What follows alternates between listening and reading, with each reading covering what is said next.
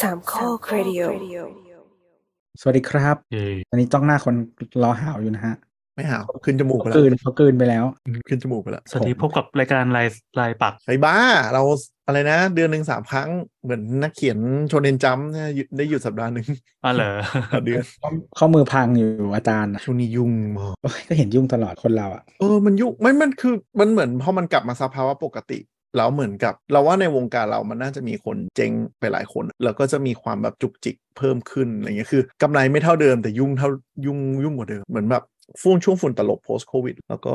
ช่วงช่วงนี้ยุ่งนี่เรื่องคอนโดแบบส่งโอนห้องแล้วอะไรเงี้ยคุยกับดีไซเนอร์อยู่นั่นแล้วก็แบบวันนี้ก็ไปหาทำมาก็คือตอนที่ ดีไซเนอร์เขาส่งดราฟต์แรกมาใช่ปะเราก็เลยแบบเข้าไปแบบเอาเอาเอานิตโต้อะไปมาร์คขนาดเฟอร์นิเจอร์นึกออกมาจะได้เห็นภาพคร่าวๆว่าอันนี้โอเคโอเคอะไรอย่างงี้ไหมอ่ะเขามาร์คเรียบร้อยแล้วก็แก้ดราฟต์นี่น่าจะใกล้ไฟนอลดราฟต์ละมันก็มีอีเทปเนี่ยไปแปะกำแพงไว้ยที่วัดขนาดทีวีแล้วแบบอีตึกเคียเนี่ยคือมันมีปัญหากับสีมาก มันใช้สีหรือทำอะไรก็ไม่รู้สีมันเป็นสีอะคริลิกที่มันลอกเป็นแผ่นๆใช่ปะ อืม แต่ปกติคือกว่าจะลอกเป็นแผ่นๆอะมันต้องโดนก็คือความชื้นมาก หรือว่าโดนแรงแรงกระชากมากนึกออกปะแต่ตึกเนี้ยแม่งลอกเยอะลบลอกโคตรเยอะห้องตรงข้ามเราอะคือเขาเผลอเปิดระเบียงกับประตูหน้าทิ้งไว้ แล้วมันประตูฟาดนึกออกปะปัญหาคลาสสิกอะลมมันผ่านแล้วมันประตูฟาด ปุ้ง สีแม่งหลุด สีหน้าห้องอะตรงข้ามตรงตรง อืม ทางเดือน แต่เดี๋ยวจะติดวอลปะ อะไรนะ เดี๋ยวเดี๋ยวจะติดวอลปะ เราไม่รู้ยังไม่รู้เดี๋ยวดูเดี๋ยวดูคุยกับดีไซเนอร์แต่ว่าไม่ไอที่ห้องที่หลุดแค่ประตูปิดแล้วหลุดอ่ะคือห้องตรงข้ามเราเว้ยตรงขอบประตูอะแล้วมันหลุดคือมันคือคอนโดอื่นอ่ะมันแค่ราวเป็นเส้นเนื้ออกปะอันนี้คือมันเส้นปุ๊บสีแม่งหลุดมาเป็นแผ่นเออแล้วห้องเราอ่ะ เลย เราก็ไปลอกอันที่แปะทีวีแล้วแบบลอกปื้มแม่งหลุดเป็นเส้นเลยเป็นกรอบสับเดี๋ยวต้องให้ให้ตอนทำแก้ช่างบิวแก้หน่อยอะไรเงี้ยแล้วแบบวันนี้ก็คือเข้าไปคือเราอะส่งมอบแล้วแล้วเราก็มีงานดีเฟกต์เล็กๆน้อยๆที่แบบเวลาไปเดินเล่นในห้องเราเจอนึกออกปะเราก็จะแบบเออขึ้นมาแก้หน่อยอะไรเงี้ยเนื่องจาก policy ที่นี่ก็คือ ไม่ไม่รับฝากกุญแจเออนิติไม่รับฝากกุญแจเลย ถ้าโอนห้องแล้วไม่รับฝากกุญแจเลย ไม่รู้เป็นเฮียอะไรโคตรงงเออเป็น policy เลยเป็น นี่คือฝากทิ้งไว้เลยยังไม่เคยเอาคืนเลย เออเขาไม่ให้ฝากเลยอะไม่รู้ทำไมเหมือนเป็น LPN นะก็นิติค่อนข้างดุนิดนึง เออเออใน RPN ก็อย่างนั้นนะ เออเขาแบบไม่รับฝากที่นี่คือ policy อะไรอย่างงี้อ่ะกดไม่ฝากไม่เป็นไร ก็เลยแบบต้องมาซ่อม อ้าว ยาแนวตรงนี้ไม้มันเริ่มหด ยาแนวมันหดอะไรอย่างงี้ ก็ต้องเรียกมามาจ้างจ้างฝ่ายคิวเออเขาเรียกอะไรนะ ฝ่าย after sale เออโอเค อ่ะได้ค่ะ เดี๋ยวมาซ่อมให้ค่ะ วันอังคารช่างพื้นเข้า วันพุธช่างหน้าต่างเข้า วันต่อมาช่างเฟอร์นิเจอร์เข้า แล้วกูต้องเข้าคอนโดทุกวันเพื่อมามาทำสิบห้านาทีแล้วกลับนี่เลยไปแล้วต้องกลับมาทำงาน วันนี้ก็คือเข้าไปทางซ่อมหน้าต่างหน้าต่างแม่งบุบซึ่งแบบโอนไปแล้วหน้าต่างบุบแล้วเราก็แบบถามเขาว่าเขาบอกเออเดี๋ยวดูให้ เออ เห็นห้องลูกบ้านยังไม่ทำอะไรเลยก็ถือว่าเคลมให้ละกันถือว่าเป็นดีเฟกของโครงการว่าเย่ได้หน้าต่างไป ก็ต้องเป็นอย่างนั้นอยู่แล้ว เออจริงแต่จริง ๆเขามีสิทธิ์ปฏิเสธนะ เพราะว่ามันเกิดหลังจากเราตรวจดีเฟกต์โซลมอมแล้วนึกออกปะมันเป็นรอยรอยอุบัติเหตุอะ อืม แล้วก็อ่ะอันนี้ก็ยุ่งแล้วก็โครงการก็เหมือนจะตั้งนิติอะไรไปแล้วเรียบร้อย ตั้งไวจังวะ ตั้งไวมาก เพราะว่ามันแบบมันโอนเร็วมากอะคือตึกนี้เป็นตึกพรีเซลที่แบบหมดเหยียบกันตายเพราะอย่างแล้วแบบตอนโอนก็คือไม่มีโปรโอนใดๆทั้งสิ้น แล้วก็พูดพูดเหมือนประมาณว่าแบบประมาณว่าถ้าแบบไม่โอนแล้วหลุดดาวก็ไม่เป็นไรค่ะมีคนเสียบเลยประมาณมึงไม่งออะไรกูเลยเหรอวะเออก็เลยตั้งนิติเร็วมาก คือเราชั้นบนอะมันโอนโอนช้านึกออกปะเพราะเขานับ เขาจะ กดนอ ทำข้างล่าง ใช่อ่ะก็เพื่อให้ผู้ฟังรู้เนาะ ตอนนี้เราก็จะคุยกันเรื่องนี้แหละ เรื่องของคอนโดงคอนโด เรื่องก ก ฎ ดให้พี่แอนเป็นคอนแทค เออไม่ทันละ พูดไปละ ไม่เกี่ยวกับเทคแต่ว่าอยากคุย เอาเป็นว่าคือตึกตึกอ่ะมันเริ่มโอนตั้งแต่ชั้นล่างใช่ปะ ซึ่งกฎหมายก็คือพอมันโอนห้องแรกปุ๊บอะมันต้องเริ่มประชุมภายใน 6 เดือนเลยอะไรอย่างเงี้ย แล้วมันเหมือนกับพอมันโอนห้องแรกแล้วมันมันโอนโอนไปทำไปอะเดือนหนึ่งทำทีละบล็อกทีละบล็อกทีละบล็อกอะไรอย่างเงี้ย กว่าจะมา อ้าว ถึ เหรง อ ชั้นเรา ก็คือตั้งนิติไปแล้วเรียบร้อย มันมันมีกฎหมาย 6 เดือน แต่เราเข้าใจว่าช่วงโควิดมันมีเวฟ เออ แต่ตึกเรามันเสร็จ post covid เพราะว่าของเราอ่ะเนี่ยเออสองปีแล้วเพิ่งเพิ่งเพิ่งจัดตั้งนิติ อ๋อ ซึ่งแต่เราอ่ะ โอนห้องห้องแรกของฉัน อืม เออ ชั้นชั้นล่างปะชั้นบน ชั้นบนสุดจ้ะ บนสุดคนแรกของชั้นก็ต้องช้ามากเลยดิแต่คือเขาก็ไม่ได้รีบตั้ง เออใช่เพราะข้างล่างเขายังไม่โอนกันเลยเนี่ยเนี่ยโอนก่อน อ๋อเออแต่ของเราอ่ะเขาโอนเป็นบล็อกคือหมายถึงว่าแบบจะต้องแบบเสร็จบล็อกนี้ให้แบบเสร็จบล็อกหมายถึงว่าไม่ได้หมายถึงว่าโอนให้เสร็จนะแต่คือเรียกลูกบ้านเข้ามาตรวจรอบแรกอ่ะเสร็จปุ๊บเราจะเรียกบล็อกต่อไปบล็อกต่อไปมั อันเนี้ยคือจริง ๆเขาเรียกเขาเรียกเป็นอย่างนั้นเหมือนกัน แต่ว่าแต่จริงๆชั้นเรามันไม่ค่อยมีคนอยู่ ก็เลย แล้วเรา เข้าไปก่อน แล้วเราเข้าไปก่อนแล้วก็มันได้แก้ก่อนเว้ยแล้วแก้ไหว อืม ก็คือคือเขาแบ่งช่างเป็นชุด แต่ว่าคือเราได้แก้ก่อนไงก็ก็เลยก็เลยโอนไปเลยเออแต่ก็ถามว่าหมดไหมก็คือไม่หมด เพราะมันมีของที่มองไม่เห็น อืม อืมเพิ่ง ไม่ ซ่อมได้จ้าง มา ตรวจหรอ ห้องน้ำไปจ้างตรวจ ไม่นน้ำรั่วนี่มึงจ้างยังไง มึงตรวจยังไง นึกออกนึกออกเออเราโชคดีมากก็คือช่วงที่ตรวจช่วงเราก็คือเป็นช่วงหน้าฝน อืม ก็คือเดินเข้าไปปุ๊บรั่วแก้รั่วแก้ อย่างเงี้ยไปเรื่อย นี่คือแก้น้ำมาสามรอบแล้วมั้ง เออ แล้วก็มันมีแบบมีปัญหาที่คนอื่นมีแต่เราไม่มีอะเรื่องแบบบ่อ แบบกลิ่นส้วมอะไรอย่างเงี้ย คือเข้าใจว่าอาจจะเป็นเรื่องชั้นด้วย ๆา เหมือนแบบพวกคนชั้นอยู่ชั้นสิบกว่าเขาบ่นบ่นๆกัน เออ แต่ว่าเหมือนของเราก็แบบไม่ไม่มี อืมทิศทางของท่ออะไรมันมีผลหมดเลยนะแบบ นี้ไม่ อืม ไม่บางทีมันทำแบบ เขาเรียกว่าอะไรน้ำหรือสโลปหรืออะไรอย่างเงี้ย เออสโลปไม่ได้แล้วมันแบบดันไม่ไหลแล้วไปกองกองอยู่สักชั้นอะมีชั้นชั้นหนึ่งหรือจุดหนึ่งอะที่เป็นแบบความซวยประจำชั้นประจำแอรี อืมให้ให้สถาปนิกเขาตอบ นี่ปกตินี่คือ เวลาที่โอนเนี่ยไอห้องที่ยังไม่เสร็จก็คือยังไม่เสร็จต่อโมงเป้าโมงป้างอย่างเงี้ยเหรอ ใช่ คือ โอ้เหรอ คือคือคืองานสถาปัตย์อะมันจะอาจจะเสร็จแล้วพี่ แต่ว่า อ่า ส่วนใหญ่ที่ที่งานแก้อะมันคือไม่ใช่งานสถาปัตย์นึกออกไหมมันมันเป็น อ๋อ เล็กๆ น้อยๆ อย่างเช่นแบบ พื้นปูไม่ดี พื้นอาจจะไม่เรียบร้อยเปอร์เซนหรือว่าแบบมีมีแบบผนังมีตำหนิ อืม อะไรอย่างเงี้ยเออมันมันคืองานมันไม่ใช่งานสถาปัตย์แล้วนึกออกไหม ใช่แต่แบบแต่ต้องพูดเลยว่าแบบคนที่โอนห้องคอนโดแบบอันนี้พูดถึงตึกที่ที่สร้างเสร็จนะไม่ได้ไม่ได้ไปซื้อคอนโดตึกเสร็จแล้วอะนะ อืม ตึกที่เพิ่งเสร็จอะต่อให้พี่แอนโอนเร็วเว้ย คือปีแรกอะมันก็อยู่แทบไม่ได้ ลิฟต์เลิฟนี่อย่างเละเลยปะ ลิฟต์เขาถ้าเป็นไฮไรส์มันจะต้องมีเล็บลิฟต์คนของแยกอยู่แล้ว อ๋อ แต่พอไอ้ก็คืออยู่ไม่ได้คือหมายถึงว่า เดี๋ยวห้องอื่นมันก็จะต้องบิวห้องอื่นมีต้อง ก็ต้อง ทำแก้ แก้ นู่นเนี่ยช่าง เออ เต็มไปหมดนู่นเนี่ยแล้วมันก็จะเสียงดังทั้งวันวันธรรมดาเว้ย คือใช่คือ ได้ คือคือคนที่อยู่ได้คือคนที่ทำงาน9 to 5ปกติ อ่า แล้ว คอฟิตคอฟิต อ่าเขาจะไม่อยู่ช่วงนั้นพอดีจะไม่ค่อยเป็นไรถ้าหมายถึงว่าถ้าห้องเราไม่มีอะไรเมเจอร์แล้วอะ่ะเมเจอร์แต่ว่าอย่างหลายๆคนอะ่ะนี่นี่พอดีคอนโดเพิ่งตั้งนิติก็ไปประชุมมาก็เลยเป็นเหตุของวันนี้นี่แหละก็ เออ รอรอตัวฟังรอฟังตัว เหมือนเหมือนเขาเรียกว่าอะไรหลาย ๆ คนอ่ะเขาก็บอกว่าเออเขาก็มาเจอปัญหาตอนที่เหมือนกับแบบเออมีคนมาอยู่ด้วย อย่างเช่นสมมติว่าคุณพ่อคุณแม่เกษียณแล้วนะ ย้ายมาอยู่ด้วย อืม แล้วเขาอยู่ห้องทั้งวัน เขาจึงเจอปัญหาเสียงหนึ่งสองสามสี่ห้า อืม หรือปัญหากลิ่นหรือปัญหาอะไรอย่างเงี้ยแต่ว่าตัวเขาเองอ่ะสมมติคนคนที่อยู่เองเป็นเป็นคนทำงานออฟฟิศอะไรอย่างเงี้ย9 to 5ปกติเนี้ยก็ไม่เจออะไรอ่าก็จะมีคนอย่างนี้เยอะเหมือนกัน ใช่ แล้วก็จะบอกว่าถ้าเป็นงานก่อสร้างอะไรพวกเนี้ยในช่วงแบบประมาณปีแรกอะ่ะคือเนื่องจากเกือบทั้งตึกมันทำนึกออกปะช่างบิวนู่นช่างนั่นเข้าอะ่ะมันก็จะไม่ค่อยแบบติดประกาศล่วงหน้า เพราะมันถือว่าคนอาศัยอยู่ไม่ได้เยอะ อ่าแล้วก็จริง ๆ มันเป็นช่วงที่ถ้าแบบถ้าโอนไวนะถ้าโอนไวเนี่ยมันเป็นช่วงที่ช่างของโครงช่างก่อสร้างของโครงการอะ ก็ยังอยู่ เขายังเขายังอยู่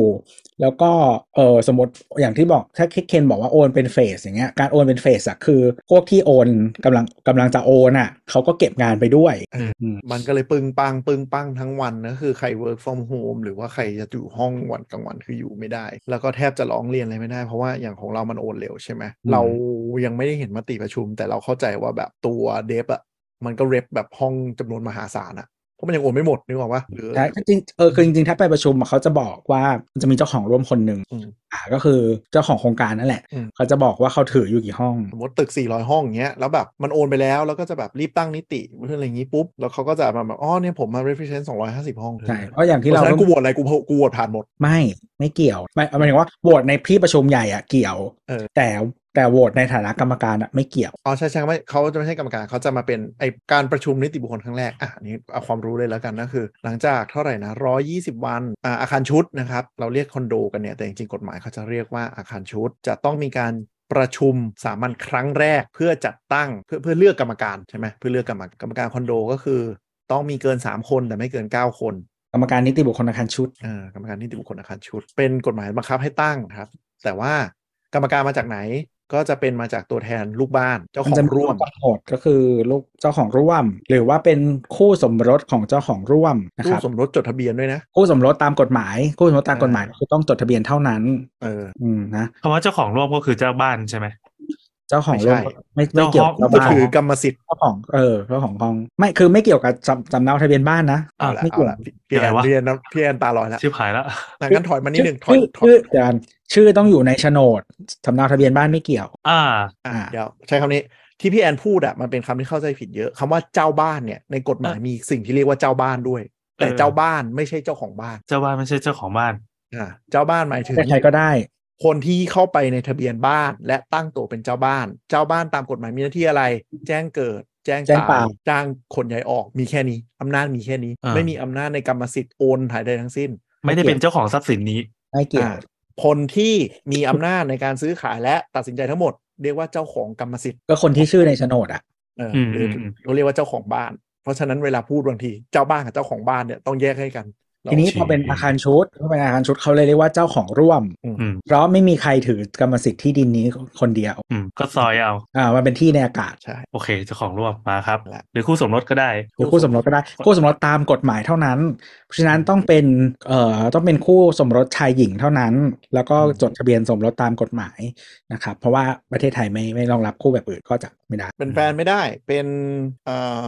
พ่อแม่ไม่ได้ อืมเป็นพ่อแม่ยลูก ก หลานไม่ได้ เว้นพ่อแม่เป็นเจ้าของร่วมอย่างเนี่ยได้คือคือคือเจ้าของร่วมมันสามารถมีชื่อได้หลายคน อ่าเป็นไม่เดี๋ยวเป็นเจ้าของเป็นถือกรรมสิทธิ์ร่วมใน อืม อาคารชุดอ่า เออเอ คื อ อ ว่า คืออ เรา ย่าง เหมือนเรา อย่างห้องที่เราอยู่ปัจจุบันเนี่ยจริงๆเป็นชื่อ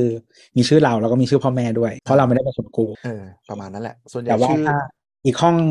คอนโดอีกห้องหนึ่งที่ที่เราที่เราซื้อไว้อะก็คือเป็นชื่อเราคนเดียว อืม อันนี้ก็คือเรามีสิทธิ์คนเดียวเท่านั้น เพราะว่าไม่ได้จดทะเบียนสมรสเพราะฉะนั้นจะไม่มีคน อื่น เออ คือมันมันจะจุกจิกจริง ๆ เรื่องเรื่องนี้ก็เขาจะนับเอ่อมันต้องภายใน 6 เดือนหลังจากจดทะเบียนนิติบุคคลก็คืออาคารชุดอะที่เอาไปจดไปจดกับกรมที่ดินอะว่าตึกเสร็จแล้วนู่นนี่นั่นก็คื ก็ อ คือ พอ โอน เริ่ม เป็นกรรมสิทธิ์ของเจ้าของร่วม คือการนับว่านิติ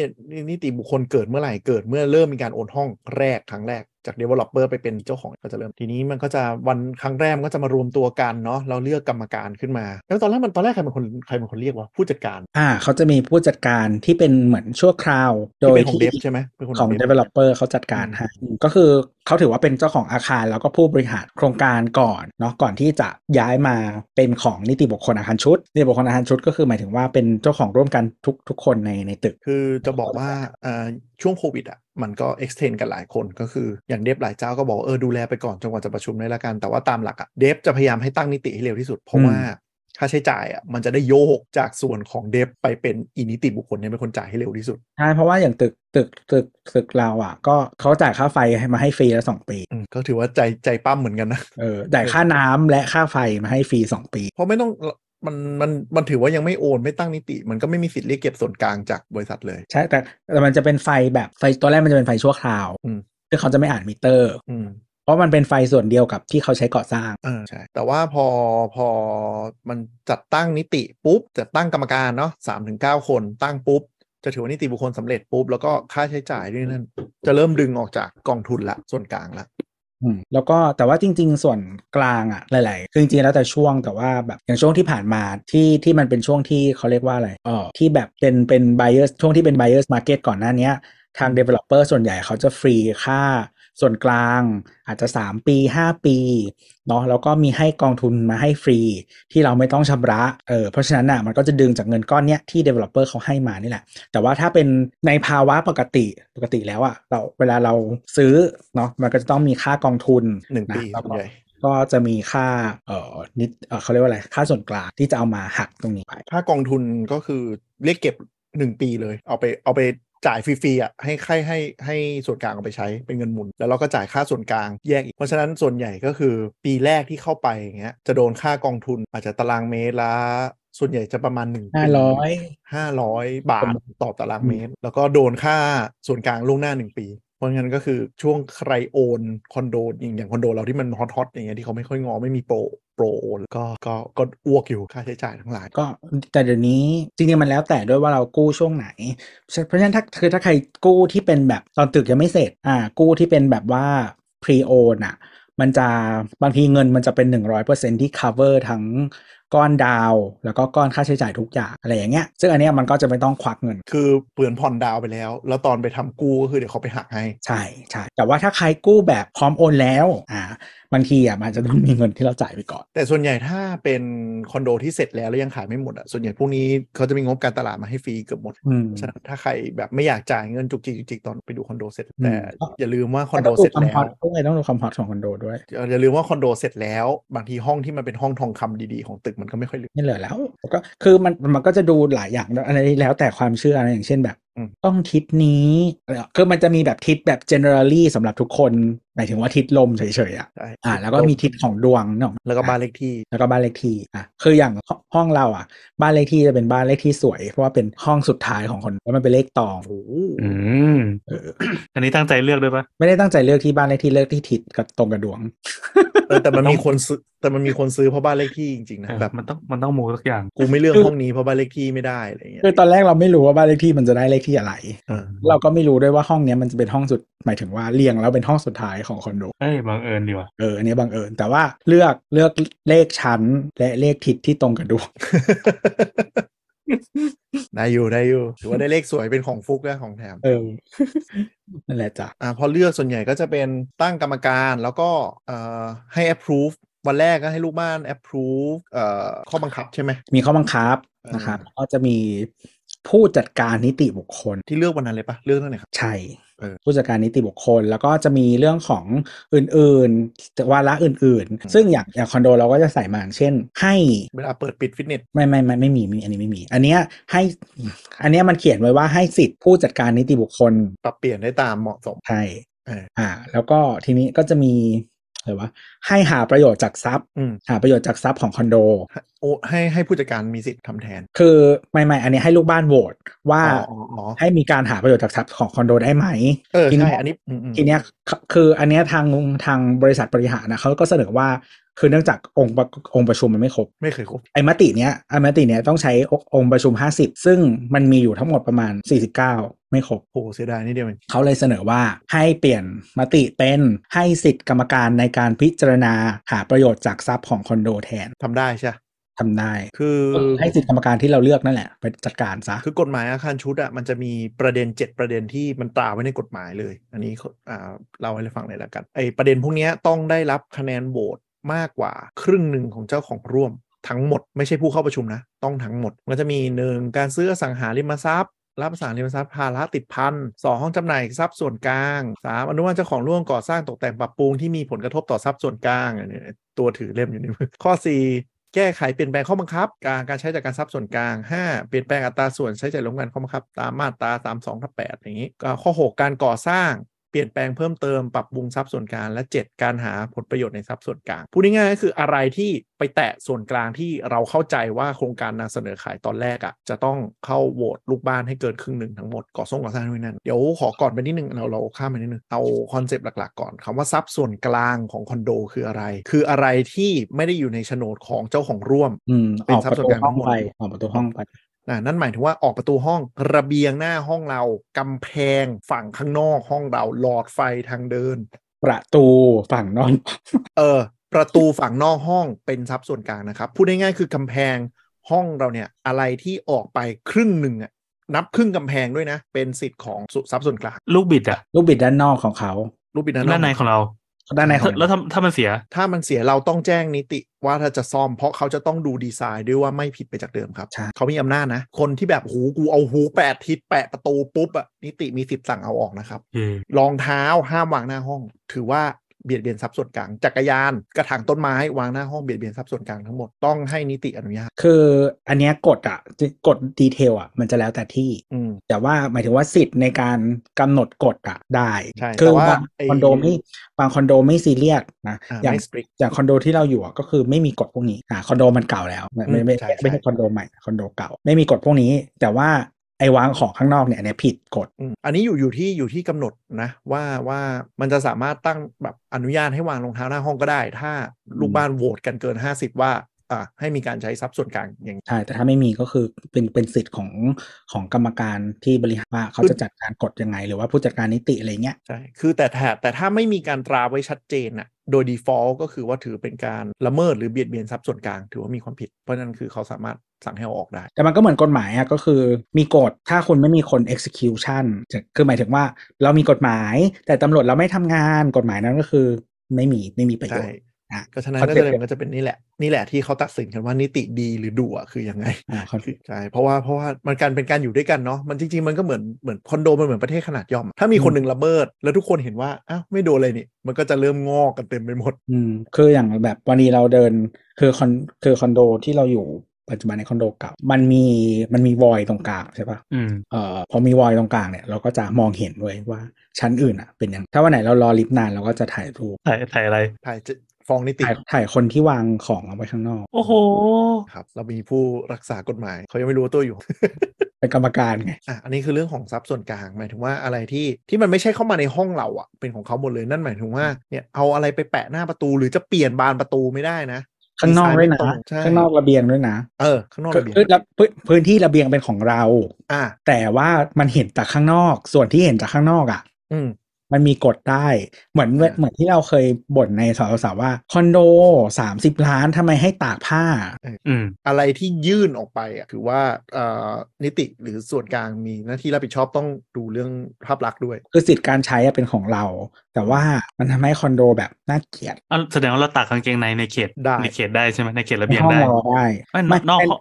ในระเบียงถ้าข้างนอกมันเห็นน่ะ ก็ต้องมาดูกฎ อ่าว่ามีการไว้ไหมว่ามีอะไรที่ที่ผิดหรือเปล่า เออ แต่ถ้ายื่นออกไปอ่ะผิด อ่ะ ค่อนข้าง ยื่นออกไป ผิดแน่นอน เออไม่แต่ว่าสมมติระเบียงอ่ะคือระเบียงสิทธิ์การใช้เป็นของเราก็จริง แต่ว่ามันถ้ามันมีกฎว่ามันเห็นจากข้างนอกอ่ะว่าห้ามตากผ้าอืม ก็ได้ เพราะมันทำให้แบบคอนโดมันดูโลหรืออะไรก็ตามอ่ะหรือมันแบบ อ่า ทำให้เอ่อมูลค่าทรัพย์สินมัน depreciate อ่ะ อ่า แต่ส่วนใหญ่ส่วนใหญ่ตากผ้าถ้าอยู่ในเขตไม่ยื่นไหมมันก็ไม่ค่อยมีใครนี่หรอก เพราะว่ามันมันจะบังคับ enforce ค่อนข้างยากนิดนึง เพราะมันเป็นการใช้ทรัพย์ของเจ้าของร่วม เออแต่มันมีมันมีคอนโดที่มีกฎนะที่ห้ามตากผ้า ใช่ใช่ แล้วก็อย่างที่บอกแบบคือแบบอยู่คอนโดแบบเป็นสิบสิบล้านแล้วก็แบบตากผ้านวมอะไรเงี้ยมันก็แบบ แต่มันมันไอ้กฎกฎของอาคารชุด มันจะมีหลายอย่างที่ละเมิดทรัพย์เข้ามาในห้องเรา แต่ว่าเขาก็จะมีสิทธิ์เหนือกว่า เพราะว่าเป็นส่วนหนึ่งของอาคารชุด เช่นห้ามเลี้ยงสัตว์ห้าม ดัดแปลงภายใน โดยไม่ได้รับอนุญาตอย่างเงี้ยได้หมดเลยเอาของหนักเข้าอย่างงี้ก็ไม่ได้ ตั้งแท้งแบบตั้งแท้งน้ำตั้งอ่างน้ำอะไรเงี้ยต้องขอหมด เออมันจะพังไง ใช่ใช่ใช่อะไรที่มีความเสี่ยงอะไรเงี้ยหรือการแบบก่อสร้างอะไรต้องต้องขอหมด มันก็จะแบบไม่ได้เป็นบ้านเราร้อยเปอร์เซ็นต์ทีเดียวเนี่ยคืออาคาร หรือน้ำรั่วจากห้องเรา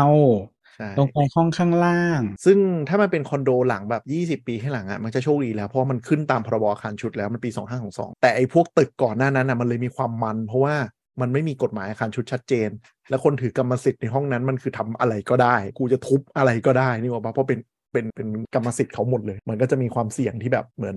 ออกข่าวเนาะตึกเก่าๆว่าแบบกูทุบกูทำนู่นเละเทะอะไรเงี้ยแล้วมีผลต่อโครงสร้างอะไรเงี้ยก็ต้องมานั่ง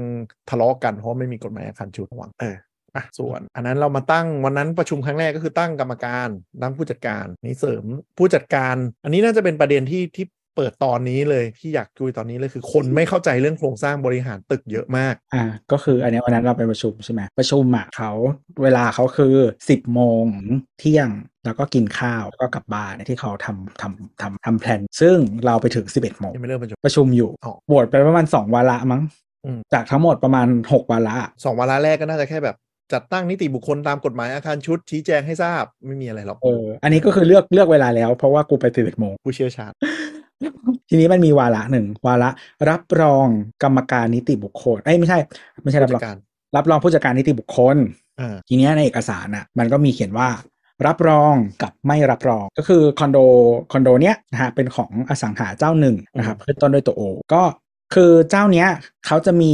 เอ่อผู้บริหารอาคารอยู่ประมาณเข้าใจว่ามีประมาณ 2 เจ้าไม่รู้เดี๋ยวนี้เพิ่มหรือเปล่า ที่เขาใช้อยู่หลัก อืม ๆ ก็คือคอนโดที่เป็นเกรดแบบเออสักแบบ 4 ล้านขึ้นไปอะไรประมาณเนี้ยมันจะเป็นมันจะเป็นผู้บริหารเจ้าหนึ่ง อ่า อ่าแล้วก็คอนโดที่ถูกกว่านั้นจะเป็นอีกเจ้าหนึ่ง อ่ะ ก็มีใช้อยู่สองเจ้าอ่า อืม ก็คือคคอนโดที่เราอยู่เป็นเป็นเจ้าเป็นเจ้าแบบแรก อืม ก็ก็เคย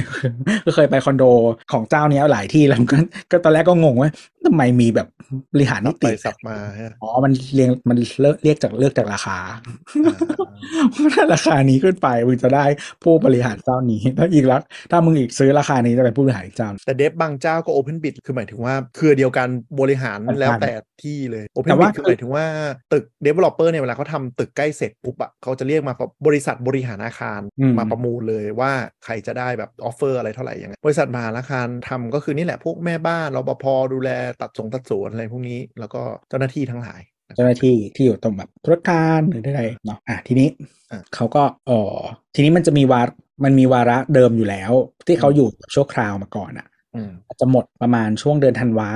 อืม เขาก็เลยแจ้งว่าให้ ต่อ ให้ตอบให้ต่อไปแล้ววาระมันจะพร้อมกับเอ่อกรรมการนิติ อ่ะโบอีกสองปีใช่ไหม อ่าจะได้ไปคู่กันประมาณนั้น แล้วทีเนี้ย ก็มีคนยกมือถามประมาณแบบหลายคนมาก แล้วก็วนอยู่เงี้ยเกินครึ่งชั่วโมงอะประมาณว่าทำไมถึงไม่มีตัวเลือกให้เลือกครับเออทำไมถึงมีอยู่เจ้าเดียวแล้วให้มีแค่แบบรับรับรองกับไม่รับรอง มันควรจะมีตัวเลือกนะครับ หรือว่าบางคนก็จะบอกว่าทำไมเออมันยังเหลือเวลาอยู่อีกตั้งหลายสัปดาห์ประมาณ 5 สัปดาห์ไม่ให้เออ มาป กร ระ ร มู ม ล การอ่ะกรรมการที่เราเลือกวันเนี้ย อืม ซึ่งกรรมการที่เลือกวันเนี้ยยังยังไม่ได้ทำหน้าที่เลยนะ อืม ต้องรอที่ดินแล้วจับเอ่อรับจดทะเบียนก่อนนะจ๊ะ ใช่ เนี่ยก็คือหมายถึงว่ามึงเลือกวันนี้มึงยังไม่ได้เป็นเลย มึงรอที่ดินอีกมันไม่เพราะฉะนั้นไม่ได้มี 5 สัปดาห์แน่นอนอะมามาทำไมไม่ให้เขาสรรหา จะได้มีแบบตัวเลือกคู่แข่งผู้ผู้บริหารโครงการเอ่อบริษัทที่มาบริหารโครงการเนี่ยทำไมไม่ให้มีตัวเลือกอื่นๆหนึ่งสองสามสี่ห้านะแล้วก็จะมีคนยกมือแบบเออเห็นด้วยครับแบบเออที่ผ่านมามีปัญหาหนึ่งสองสามสี่ห้า อืม ที่ที่เราไม่พอใจเห็นด้วยค่ะ ฉันเจอปัญหานี้นี้นี้นี้ อืมอยากเปลี่ยนอยากเปลี่ยน เออเราควรจะมีตัวเลือกนู่นนี่นั่น กูก็แบบรำคาญ ด้วยความรำคาญ โปรมาฮะโปรมา ก็เลยยกมือนะขอไม่นะก็กว่ากูจะได้พูดอีพวกนั้นก็พูดอยู่นั่นแหละก็ขอไม่แล้วก็บอกว่าเออขออนุญาตนะครับ ก็เออถ้าผมเข้าใจผิดเนาะรบกวนแจ้งได้นะครับ แต่ว่าเป็นกรรมการคอนโดมานานละที่อื่นๆ ก็ผู้จัดการนิติบุคคลเนี่ยนะครับ ไม่เกี่ยวข้องใด ๆ เลย บริษัทบริหาร บริษัทผู้บริหารอาคารนะฮะเพราะฉะนั้นเนี่ยผมก็เลยไม่เข้าใจนะครับว่าเราจะมาคุยเรื่องนี้กันทำไมมันไม่เกี่ยวกัน จบไหม จบ ทุกคนแบบถึงบางอ้อ เออคือไม่แต่ว่าก็จริง ๆ ก็เป็นความผิดของ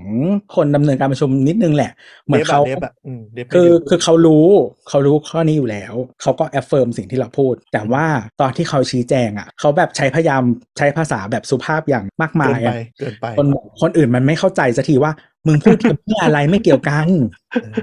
สุภาพจนฟังไม่รู้เรื่อง ไม่มัน เออ มันจะมันเข้าใจมันจะมีมนุษย์ประเภทที่แบบพูดถูกตามเปเปอร์เป๊ะเช่น ต่อไปนี้เราจะเลือกผู้จัดการนิติผู้ที่มีอำนาจตัดสินใจแทนพวกอ่าแทนลูกบ้านทั้งหมด เขาจะมี ใกร เป็นหน้าเป็นคนเซ็นเอกสารทั้งหมดในนามคอนโด เออ ซึ่งแบบคือมันก็ก็ประมาณว่าแบบเขาเรียกว่าอะไรก็อ่านสิ่งนี้ให้ให้ฟังนึกออกไหมซึ่งคนไม่เข้าใจคน อ่า คือคนเขาอาจจะไม่เคยอยู่คอนโด หรือเขาอาจจะไม่เคยประชุม อ่ามันไม่คือ เขาไม่ คือถ้าคน เข้าใจ ไม่เคย คนไม่เข้าใจโครงสร้างของนิติบุคคลอาคารชุดอะมันไม่เก็ตหรอกเขาก็จะคิดว่าผู้จัดการก็คือ หัวหน้าเจ้าหน้า คน ที่ ที่ พว นั่ ก ง เนี้ย คนที่นั่งอยู่ในธุรการน่ะ เออ เออ อื ไม่ใช่นะแล้วจริงๆก็คือในกฎหมายของเอ่อพรบอาคารชุดอ่ะมันไม่มีการพูดถึงบริษัทบริหารจัดการคอนโดด้วยเรียกได้ไหมคือ เออบ ริษัทบริหารจัดการคอนโดเนี่ยเกิดขึ้นเพื่อความสะดวกโดยที่กรรมการและผู้จัดการอ่ะมึงไปจ้างใครก็ได้มาทำ อ่าแล้ว ห แล้ว อ แล้วความ ทำเองก็ได้นะมึงทำเองก็ได้ อ่าแล้วก็เราเชื่อว่าท่านผู้ฟังหลาย ๆ คนที่บอกว่าบริษัทนิติบริษัทนิติอ่ะมันไม่มีมันคือบริษัทบริหารจัดการอาคารชุดหรือคอนโด อืม แต่ที่เราเรียกติดปากกันว่านิติอ่ะมันไม่ใช่นิติเลย นิติอ่ะคือพวกมึงนั่นแหละ นิติคือบริษัทที่มีผู้มึง 400 500 คนเป็นผู้ถือหุ้นอ่ะ อืม นั่นคือสิ่งที่เรียกว่านิติบุคคลอาคารชุด อืม อื และผู้ ม เอ่อและผู้จัดการก็คือ CEO ของนิติบุคคลอาคารชุด หน้าที่ อืม พวกมึงคือไปประชุมวิ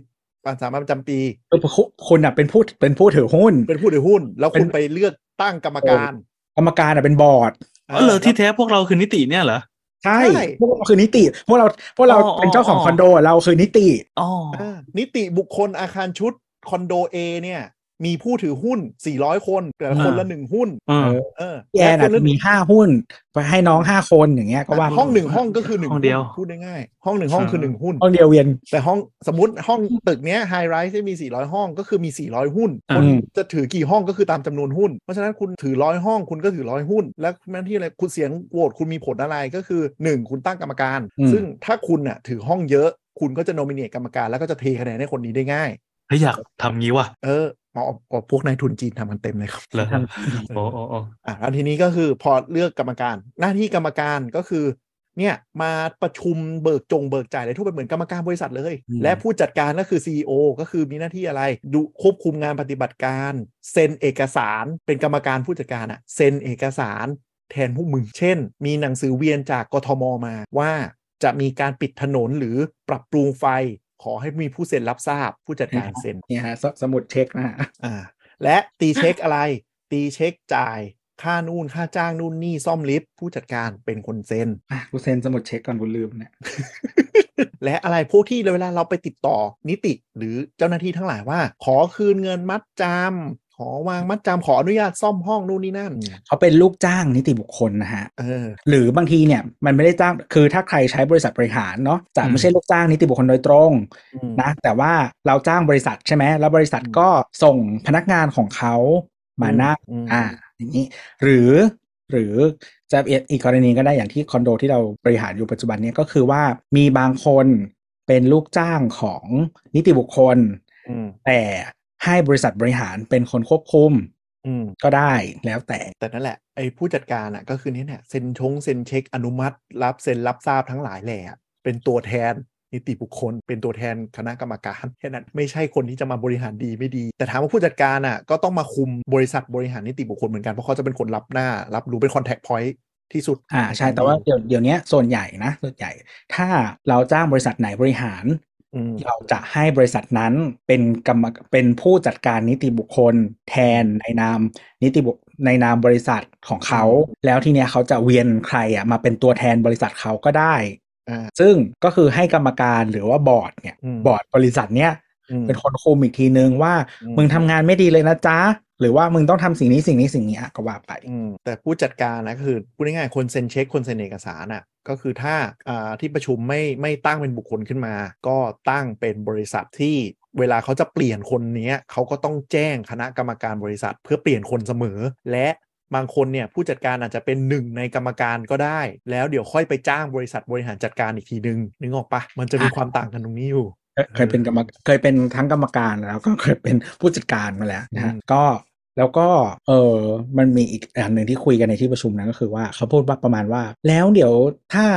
เรารับรองไปสัญญามันจะหมดเมื่อไหร่ไม่เห็นมีสัญญาให้ดูเลย สองปีครับ คือเราก็บอกว่า แล้วไอ้เรื่องเนี้ยก็อย่างที่บอกว่ามันไม่เกี่ยวกันบริษัทบริหารเนี่ยกับผู้จัดการเนี่ยซึ่งโดยมารยาทแล้วเนี่ยถ้าวันไหนที่ทางกรรมการเนี่ยบอกว่าไม่อยากต่อสัญญาบริษัทบริหารนี้แล้ว ถ้ามันไม่ผิดคอนดิชันสัญญาใดๆ แล้ว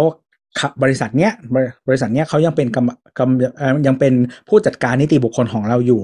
ครับ อืม โดยมารยาทแล้วเขาก็จะลาออกไป ตอนที่เราเปลี่ยนบริษัทบริหาร แค่นั้นเองไม่มีที่อะไรเลย หรือปลดออกก็ ได้ หมายถึงว่าเวลาเวลาขอมติเปลี่ยนบริหารจัดการบริษัทบริหารจัดการอะที่มัน อืม ต้องขอมติลูกบ้านอะมันก็ใส่วาระไปด้วยกันเลยว่าก็คืออ่ะเดี๋ยวหาผู้จัดการใหม่จากบริษัทใหม่จากอะไรด้วยได้เลย คือคืออัง แต่มันแต่มันจะมีช่องกฎหมายมันมีช่องไว้ให้ว่า ระหว่างคือถ้าไม่มีไม่มีอ่ะให้ตั้งกรรมการหนึ่งคนอ่ะ เป็นผู้จัดการได้เลย ใช่ อืม เพราะฉะนั้นก็คือไม่มีไม่นะไม่เกี่ยวที่อะไรกันถ้ามึงอยากจะเปลี่ยนมึงก็ตั้งผู้จัดการหนึ่งตั้งกรรมการหนึ่งคนจ้า เป็นผู้จัดการจบ คือได้สรุปก็คือถ้าสมมติคอนโดคุณเนี่ยตั้งคือคือตั้งกรรมการเนี่ยเป็นอย่างแรกที่ต้องทำกรรมการเนี่ยจะมีอำนาจเด็ดขาดเลยตอนแรกในการที่จะเอ่อเขาเรียกอะไรนะยเอ่ออนุมัติการซื้อทรัพย์ส่วนกลางการซ่อมส่วนกลางกรรมการต้องรู้ทั้งหมดอ่ะแต่ทางผู้จัดการ ดู เนี่ แล ยจะเป็ ทรั น พย์สินส่วนกลางทั้งหมดอ่ะ อ่ากรรมการต้องเป็นคนรู้ทั้งหมดถ้ามีการปรับปรุงเปลี่ยนแปลงอะไรนู่นนนั่นกรรมการต้องรับรู้นะแล้วก็อะไรที่เป็นขอบเขตเกินอำนาจของกรรมการ อาจจะด้วยข้อด้วยข้อบังคับที่คุยกันว่า อาจจะเป็นจำนวนวงเงิน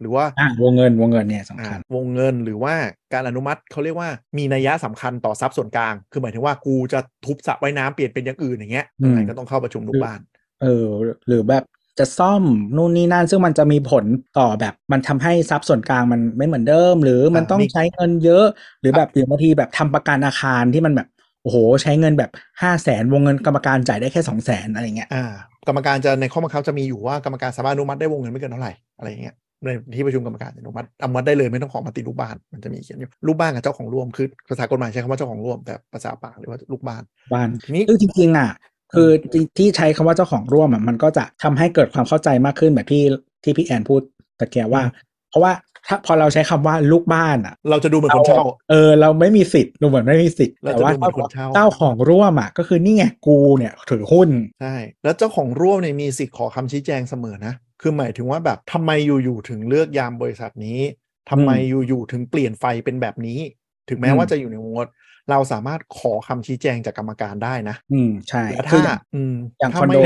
ที่ที่ นี่มันมันนิยามเหมือนกับอ่า ประชาชพนลเมืองพลเมือง ใช่ กับประสบนิกรอ่ะ ประเทศเล็ก ๆ นี่แหละ เออ เออ เราคือพลเมืองในประเทศเล็กๆ ใช่คือ คนละ เงินกู ไม่สิ ทั้งนั้นมึงจ่ายตังค์ศูนย์บาทอ่ะแล้วมึง อ่า จะเป็นเจ้าของหมื่นล้านได้ไง อ่า อืมเกิดมาไม่จ่ายตังค์สักบาทมึงเป็นเจ้าของหมื่นล้านได้ไง ได้ อืมนั่นแหละนะฮะก็คืออย่างอย่างคอนโดที่ที่เราบริหารใช่ไหมก็จะแบบทุกครั้งที่มันมีงานจ้างงานซื้ออะไรอย่างเงี้ย อืม ก็ก็มีคู่เทียบใช่ไหมสองสามเจ้า อืม ก็ติดประกาศเนี่ยในลิฟต์เนี่ยติดเข้าไป อืม นะฮะมีคู่เทียบนี่นี่นี่นี่ราคาเท่านี้เท่านี้เลือกเจ้านี้ เพราะเวลาทุกครั้งที่มีงานใหม่ก็แบะแม่งเข้าไปนะฮะ อืม มึงอ่านไม่อ่านไม่รู้ แต่กูประกาศแล้ว แต่กูประกาศแล้ว เออหรือถ้าแบบบ้านอ่าคอนโดไหนที่ดีก็มีแอปที่เป็น announcement ก็ announce แม่งให้หมดหรือว่าบริแล้วก็เรามีสิทธิ์หมายถึงว่าถ้าเป็นเจ้าของร่วมเนี่ยเรามีสิทธิ์ถาม แล้วก็ถ้าคำตอบไม่เป็นที่น่าพอใจเราสามารถล่ารายชื่อเพื่อเปิดประชุมได้ด้วย ได้ใช่ อ่าเหมือนเหมือนปะเอ่อเหมือนขอล่ารายชื่อ เขียนกฎหมายเข้าสภาเลย หลักการเดียวกันขอล่า ที่คอนโด ยี่ห้าเปอร์เซ็นต์ นี่เคยมีเออประมาณจำไม่ได้ เออ จำไม่ได้มีเหมือนกันมีครั้งแต่ตอนนั้นมันจะถึงประชุมพอดี อืม มีคนแบบว่าสอดจดหมายทุกตู้บล็อกบอกว่า มีความไม่ชอบมาพากลแล้วก็ลิสต์มาให้ดูหนึ่งเออตึ๊ดขอเชิญทุกท่านมาร่วมประชุม อืม จะได้มาตรวจสอบนู่นนนั่น ซึ่งตอนนั้นน่ะก็คือนี่ไม่เคยไปไม่ไม่เคยไปประชุมเลยอยู่มาหลายปีไม่เคยประชุมเลย อืม ก็เลยไปดูซะหน่อ ยวะ มีดราม่าอะไรอยากรู้ ตู้นี้แม่งแบบอะไรที่แบบน่าเสือกก็คือกูพร้อมจะไปทันที นั่นแหละ แล้วก็แบบตอนหลักกูเลยเป็นกรรมการ แก้ปัญหาเลย ใช่ แล้วก็ก็มีคนถามแบบชอบมาถามในกลุ่มไลน์อะไรอย่างเงี้ยเออเราก็เป็นกรรมการเราก็ถามว่าถามถามทำไม ต้องการอะไร ตัวแม่งเป็นกรรมการโคตรดุ ไม่แต่คือแบบเคเคยแคปแชทให้ดูเนกอะไหมคือมึงแบบถ่ายรูปมาอย่างเงี้ยแล้วไม่พูดอะไรเลยกูถามมึงต้องการอะไรอ่ะอิมภาษาคนไม่เป็นเหรอ อันนี้จริงนะครับ ถ้าถ้าคิดอย่าอย่าคิดว่าตัว exaggerate นะครับ ตัวไม่แคปแชทมาให้ดูจริง ๆแล้ว ถาม แล้ว จริ ที่ ง เราชอบไม่แล้วที่เราชอบคืออะไรรู้ว่ามันมีมนุษย์เงียบที่แบบลำคาญอีกคนคนเนี้ย แล้วทุกคนมากดอีโมแบบยกยิ้วให้ตัวแบบเรียงๆๆๆๆเรียงกันอะ มีคนพักหลังไมค์มาด้วยบอกขอบคุณ เออกูชอบมากกูชอบมากแบบ ไม่แต่คือไม่ได้ไม่ได้แบบว่าโอ้เขาทำครั้งแรกแล้วกูด่าเลยไม่ใช่นะหลายครั้งแล้วเป็นสิบ ใช่ใช่ใช่ใช่ แล้วบางทีแบบ มันอีคนเนี้ยมันชอบแบบว่าชอบพิมพ์มาตอนดึกๆ แบบตีสองอย่างเงี้ยตีสองอ่ะกูเห็นละก็ยังไม่นอน แต่ว่าเราไม่ตอบตอนเช้าเก้าโมงพิมพ์ไป ไม่มีมารยาทพิมพ์มาตอนตี สอง เออจริง ๆจะบอกว่าอ่ากรุ๊ปไลน์คอนโดเนี่ยมันเป็นหายนะช่วงหนึ่งของการที่แบบมนุษย์มีสมาร์ทโฟน คือในบริษัทบริอ่าบริษัทบริหารนิติบุคคลหลังๆอ่ะจะไม่ตั้งกรุ๊ปไลน์แล้วจะใช้เป็นแอปต่างๆ แทน เพราะว่าป้องกันการโดนลุมสกรรมอย่างนี้แหละ อ่า คือหมายถึงว่าบางทีมันแบบนึกออกไหมมีมีมีผู้นำม็อบอ่ะเปิดประเด็นอะไรขึ้นมาแล้วชงประเด็นขึ้นมา มันจะทำให้บริษัทบริหารนิติหรือกรรมการอะโดนยำตีนได้ง่ายโดยที่มึงไม่รู้มูลเหตุอะไรมาก่อนเลยนึกออกปะคือถ้าคุณเจตนาดีจริงๆ แล้วเราบริหารดีจริงๆอ่ะคุณก็เหมือนเป็นช่องร้องเรียนเนาะคุณก็พูดมาเราก็ไปแก้ไขให้ มันก็จบตรงนั้น แต่บางคนบางคนที่ตีม็อบในกลุ่มแชทอย่างเงี้ย บางคนจะมีผลประโยชน์แอบแฝงก็คือ อดีตกรรมการที่โดนไม่ได้ต่อมั่ง หรือแบบอยากเอาบริษัทยามบริษัทแม่บ้านตัว ไอ้ เอง คนที่ไม่ได้ เข้าา ต่อเนี่ย จริงๆอ่ะมันไม่ถ้าแค่ไม่ได้ต่อเฉยๆอ่ะโดยที่ไม่เคยมีผลประโยชน์อะไรอะมันไม่มีใครอยากทำหรอกอีเนี่ยกูก็เหนื่อย ใช่ ใช่ ถ้ามึงไม่มีผลประโยชน์อะไรอ่ะ อืมใช่ เออ คือคือลูปลูปของกรรมการคอนโดก็คือช่วงคอนโดอู้ฟู่ก็จะมีพวกคนอยากเข้ามาเยอะ แล้วพอ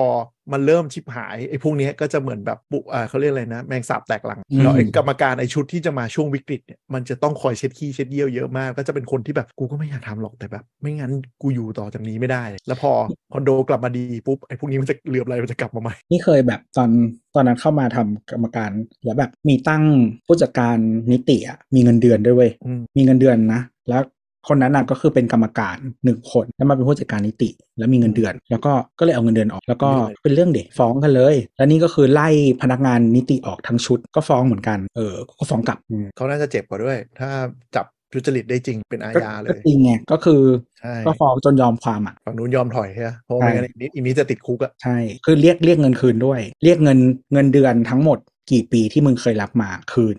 โอ้โหโหโหโหโหดี หลา ว่ะ ยแสนนะ เออเออ คือจริงๆมันมันตั้งเงินเดือนได้นะ ตั้งค่าตอบแทนได้นะ แต่นั่นแหละมันจะต้องมีการ approve อย่างถูกต้อง แล้วก็มีการอะไรอย่างถูกต้องตามกฎเกณฑ์อะไรว่าไปอะ ใช่ มันคือมันไม่ไม่ได้ตั้งไม่ได้ มันตั้งได้แต่แต่แต่มันตลกไหมอ่ะ เป็นแบบเป็นกรรมการอ่ะ เป็นลูกบ้าน ไม่ใช่ลูกบ้านเป็นเจ้าของร่วม เป็นกรรมการ แล้วมึงยังรับเงิน แล้วคือมึงทำงานอะไร ไม่ เพราะว่ามันมีคนบริหารต่างหาก มึงทำงานอะไร ใช่ เซ็นเช็คเหรอ มึงรับค่าเซ็นเช็คเหรอ ใช่โอ้โหต้องแบบจรดปากกาครั้งหนึ่งนะเว้ยครั้งละร้อยบาทอะไรอย่างเงี้ย เออ ทุกวันนี้กูเซ็นอยู่คนเดียวเนี่ย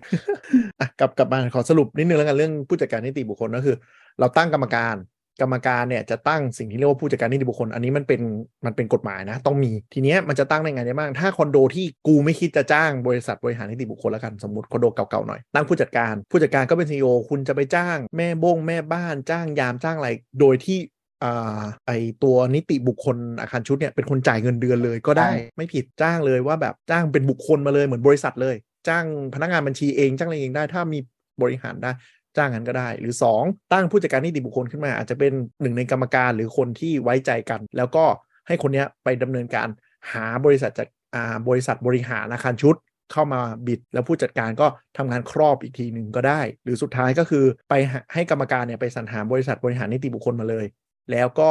อ่ะมึงไปจัดการมึงมีหนะเป็นผู้จัดการนิติบุคคลด้วย แล้วมีรายงานรายการบอร์ดก็ทำได้ แต่ตำแหน่งผู้จัดการนิติบุคคลตามกฎหมายก็คือนี่แหละคนพวกเซ็นเช็คเซ็นรับทราบ มีหน้าที่เป็นคนเซ็นเอกสารต่าง อืม ๆ ในระดับปฏิบัติการนะ แทนลูกบ้าน แทนเจ้าของร่วม แต่ไม่มีอำนาจอนุมัติ อ่าแต่ว่าแบบถ้ากฎของกฎของคอนโดมันอาจจะมีอย่างเช่น ให้อำนาจผู้จัดการนิติบุคคล เป็นผู้กำหนดกฎที่ไม่ได้ตราไว้ อ่าออาย่ย่าง ง เช่นเช่นว่าอะไรอะไรที่ลืมเขียนไว้ก็ให้เขาตัดสินใจแล้วกัน แต่จะได้อย่างเช่น อืม สระว่ายน้ำปิดกี่โมงอ่ะหรือว่าแบบค่าปรับคนใส่ไม่ใส่ชุดว่ายน้ำลงสระว่ายน้ำเนี้ย อืมแต่ว่าคนที่มีอำนาจใหญ่กว่ากรรมการจะใหญ่กว่าเสมอ ถ้ามีอะไรที่ตัดสินใจแล้วกรรมการไม่โอเค มันสามารถโอเวอร์ไ e ได้นะ คือหมายถึงว่าให้เข้าที่ประชุมกรรมการแล้วกรรมการสั่ง ก็เหมือนบริษัทอย่างที่บอกก็คือบอร์ดกับซีอก็บอร์ด ใช่ใช่ บอร์ดไม่แฮปปี้ก็จัดการซีอซะ ส่วนใหญ่ก็คือเขาก็จะมีกรุ๊ปกรรมการเนี่ยกรุ๊ปกรรมการคุยกันเนี่ยก็จะมีผู้จัดการนิติบุคคลเข้าไปด้วยหนึ่งคน ที่จะเป็นคนรับรู้อะไรทุกอย่างทั้งหมด แล้วก็อ่าแจ้งประเด็นแจ้งอัปเดตสรุปมีมันลี่มิ팅หรือว่าส่วนใหญ่เป็นใบมันลี่แล้วสองเดือนประชุมทีหนึ่งกัน ของเราอ่ะประชุมเดือนละครั้งแต่ว่า อ่า เราจะเข้าสองเดือนครั้ง อ่าอ่าหลายที่หลายที่จะเป็นสองเดือนครั้งก็มาอัปดงอัปเดต หรือว่ามีคนบอกว่าช่วยเข้าหน่อย แต่หลายหลายที่ก็จะเดือนละครั้งแล้วก็ คือคืออย่างมันแล้วแต่ว่าแบบ อืม มันมี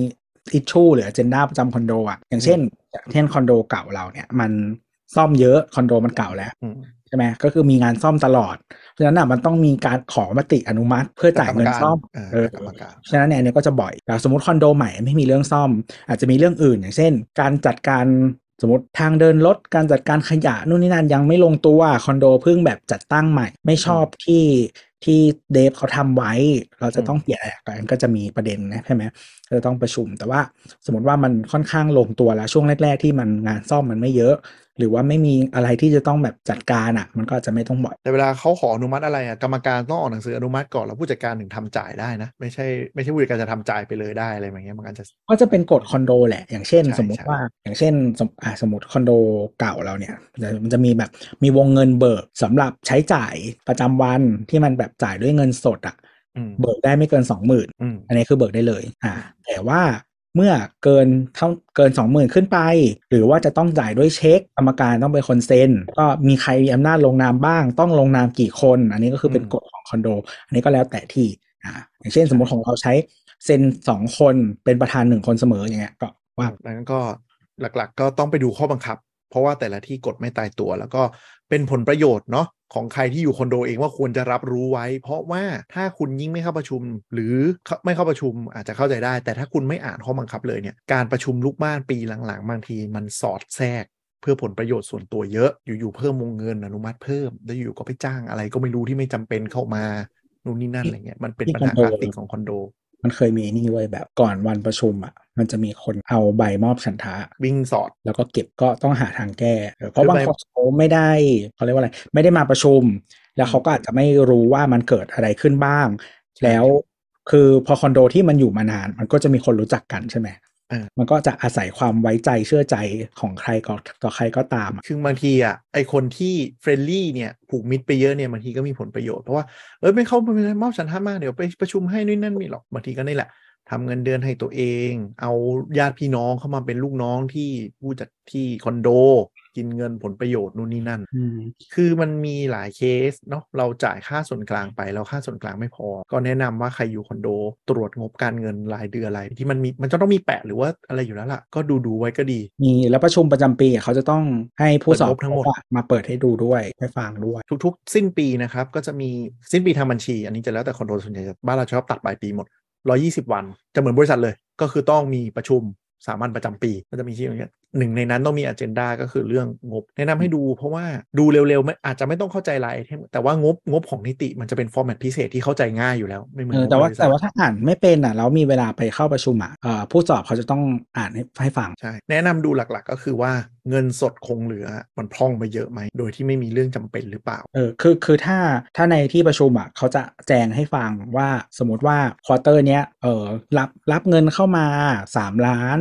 อืม จ่ายออกไป 3 ล้าน 6 เพราะเรามีซ่อมท่อน้ำ อืม และ จัดการดาดฟ้าสมมุติอ่าหรือว่ามีจ่ายการซ่อมตืดตืดตืดตืดหรือว่าเรามีเปลี่ยนปั๊มน้ำใหญ่อะไรอย่างเงี้ยนึกออกไหมทาสีอาคารใหม่ประจำกี่ปีรอบกี่ปีอะไรอย่างเงี้ยหรือว่าแบบทำเออเขาเรียกว่าอะไรช่องช่องชาร์ฟอะต้องมีการเดินสายตืดตืดตืดอะไรอย่างเงี้ย อืม อ่าหรือบางทีแบบอ่าควอเตอร์นี้กำไรนะมีแบบผู้มาเสนอผลประโยชน์ให้โครงการทำเดินอินเทอร์เน็ตในช่องชาร์ฟให้ลูกบ้าน อืม อ่าได้แต่ว่าเราได้ค่าเช่าในการตั้งตัวโหนดข้างล่าง อืม เดือนละกี่หมื่นอะไรเงี้ย อืมใช่ คือมันสำคัญเพราะว่าถ้าเงินสด เออบางบางคือบางบางเคสที่มีการซ่อมใหญ่เงินสดลดไม่แปลก แต่ว่าถ้าหลักปีอะแล้วเงินสดยังลดลงเรื่อยๆ วันที่ถ้าคุณถ้าไม่เราช่วยไม่ช่วยกันดูอะวันที่ขึ้นค่าส่วนกลางมาแน่นอน แล้วถ้าขึ้นง่าย เพราะว่าไม่ค่อยเข้าประชุมกัน แล้วขึ้นไปเรื่อยๆอะก็คนนะเหลือบรายที่หามามาหาผลประโยชน์มันก็จะดูดเงินออกไปเรื่อยๆ แล้วผ แล้ว ล เดี๋ย ป ว ระ นี้ โยชน์มันมหาศาล คือค่าส่วนกลางอะมันก็แพงอยู่แล้ว เดี๋ยวนี้คอนโดแบบกลางๆขึ้นไป ค่าส่วนกลางแบบห้าสิบหกสิบาท ใช่ แล้วแล้วก็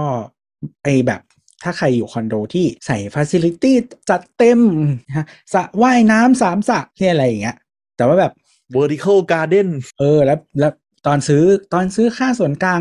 45 บาท เตรียมใจเลยไม่มีทาง ใช่แต่ยกเว้นบางคอนโดที่มันแบบยูนิตแบบพันสองร้อยูนิตอะไรเงี้ยอาจจะพอไหว แต่พันสองร้อยยูนิตมึงไม่จ่ายกี่คน ใช่ อันนี้แหละพอมันไม่ครบขึ้นมา เออ อีกหน้าที่หนึ่งของผู้จัดการแล้วก็กรรมการก็คือนี่แหละทวงหนี้ถ้าผู้จัดการหรือบริษัทบริหารนิติค่อนข้างเข้มงวดเนาะมันก็จะมีการทวงหนี้อย่างเป็นระบบก็คือออกวอนหนึ่งอะไรนะ ไม่จ่ายรึบเริ่มนับค่าปรับออกวอนหนึ่งออกวอนสองฟ้องเลยนะจ๊ะเดี๋ยวนี้แม่งฟ้องเลยนะ ไม่มานั่งรอกันแล้ว หมายสารถึงบ้านเลยนะ เขาเขาไม่นี่อยู่แล้ว เขาแบบรุ่นใหม่ๆ มันจะไม่ค่อยประนีประนอม เพราะว่าเขาไม่อยากเขาคิดอยากเขียนเสือให้วัวกลัวพูดง่าย ส่วนหนึ่งแล้วก็อีกส่วนหนึ่งก็คือจริงๆ เดี๋ยวนี้แบบเราไม่ได้รู้จักกันเป็นการส่วนตัวเท่าไหร่ ๆเออไม่เหมือนคอนโดเก่าๆเนาะจะรู้จักกันค่อนข้างเยอะ แล้วก็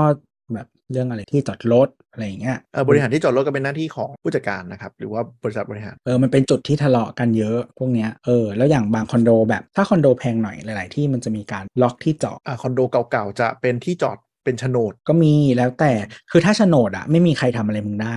เออ แต่บางบางคอนโดอะไม่มีโฉนด แต่ผู้แต่เดฟอะบอกว่าคอนโดห้องนี้มาห้อง 45 ตารางเมตรขึ้นไปมาพร้อมที่จอด แล้วก็อันนี้เคยมีมาแล้วนะ แบบว่าเพื่อนนี่แหละมีล็อกที่จอดสำหรับห้อง 60 ขึ้นไป อืม วันหนึ่งคือมันเป็นคอนโดติดรถไฟฟ้า อืม วันหนึ่งเสือกอยู่เต็ม อืม และที่จอดรถไม่พอ ลูกบ้านโหวตห้ามล็อก เปลี่ยนเปลี่ยนข้อบังคับได้ ใช่ แล้วแล้วมันไม่ได้มาพร้อมโฉนด ก็ทำอะไรไม่ได้ เออแต่แต่แต่กูจ่ายค่าที่จอดไปแล้วนะตอนกูซื้อห้องอะ เอออันนี้มันข้อกฎหมายมันว่าไงวะ ตามมติ ใช่ไหมกฎหมายให้ยืนตามมติใช่ปะ ตามมติ ก็คือคอนโดสมมติเดฟโฆษณามากมายว่า จะมีห้องเล่นเกมห้องนู่นนี่นั่นเลี้ยงสัตว์ได้ แต่ถ้ามติอาคารชุดเปลี่ยนก็ต้องเปลี่ยน ใช่เปลี่ยนหมดเป็นตามมติ ก็เหมือนที่เคยเล่าในในสาวสาวเหมือนกันที่มีคนถามว่าอยู่คอนโดอยากเลี้ยงสัตว์ทำไงไปมึงไปรวมลูกบ้านมาจ้ะบอกว่า เออ เบอร์โกดให้เลี้ยงสัตว์ได้ ใช่ แล้วกำหนดประเภทกำหนดอะไรก็ได้หมดเลยนะ เพราะมันถือว่าเป็นเป็นเป็นข้อบังคับ เป็นกฎหมายร่วมของของอาคารเนี้ยจะออกกฎหมายอะไรกันก็คุยได้ แต่คืออย่างมันจะมีเดฟเจ้าหนึ่งที่เขาจะชอบโฆษณาว่าเลี้ยงสัตว์ได้นะเออเดฟเดฟนี่อยู่ทองหล่อนะฮะ อืม ก็เขาแต่ว่าอันเนี้ยเราเข้าใจว่าเขาทำมานานแล้ว แล้วก็น่าจะเกือบทุกโครงการที่เขาขายกฎเขาจะค่อนข้างคิดมาแล้ว อืม แล้วก็ค่อนข้างใช้งานได้คิดว่าก็คือถ้าใครอยากทำตามเลยนะก็กฎมันจะมีอย่างเช่นกำหนดน้ำหนักของน้องว่าไม่เกินกี่กิโล เพราะฉะนั้นเนี่ยจะเลี้ยงได้เฉพาะแมว หรือว่าหมา หมาพันธุ์เล็ก เท่านั้น ใช่ใช่ อ่าซึ่งแล้วก็จะมีกฎอย่างเช่น เวลาพาน้องไปไหน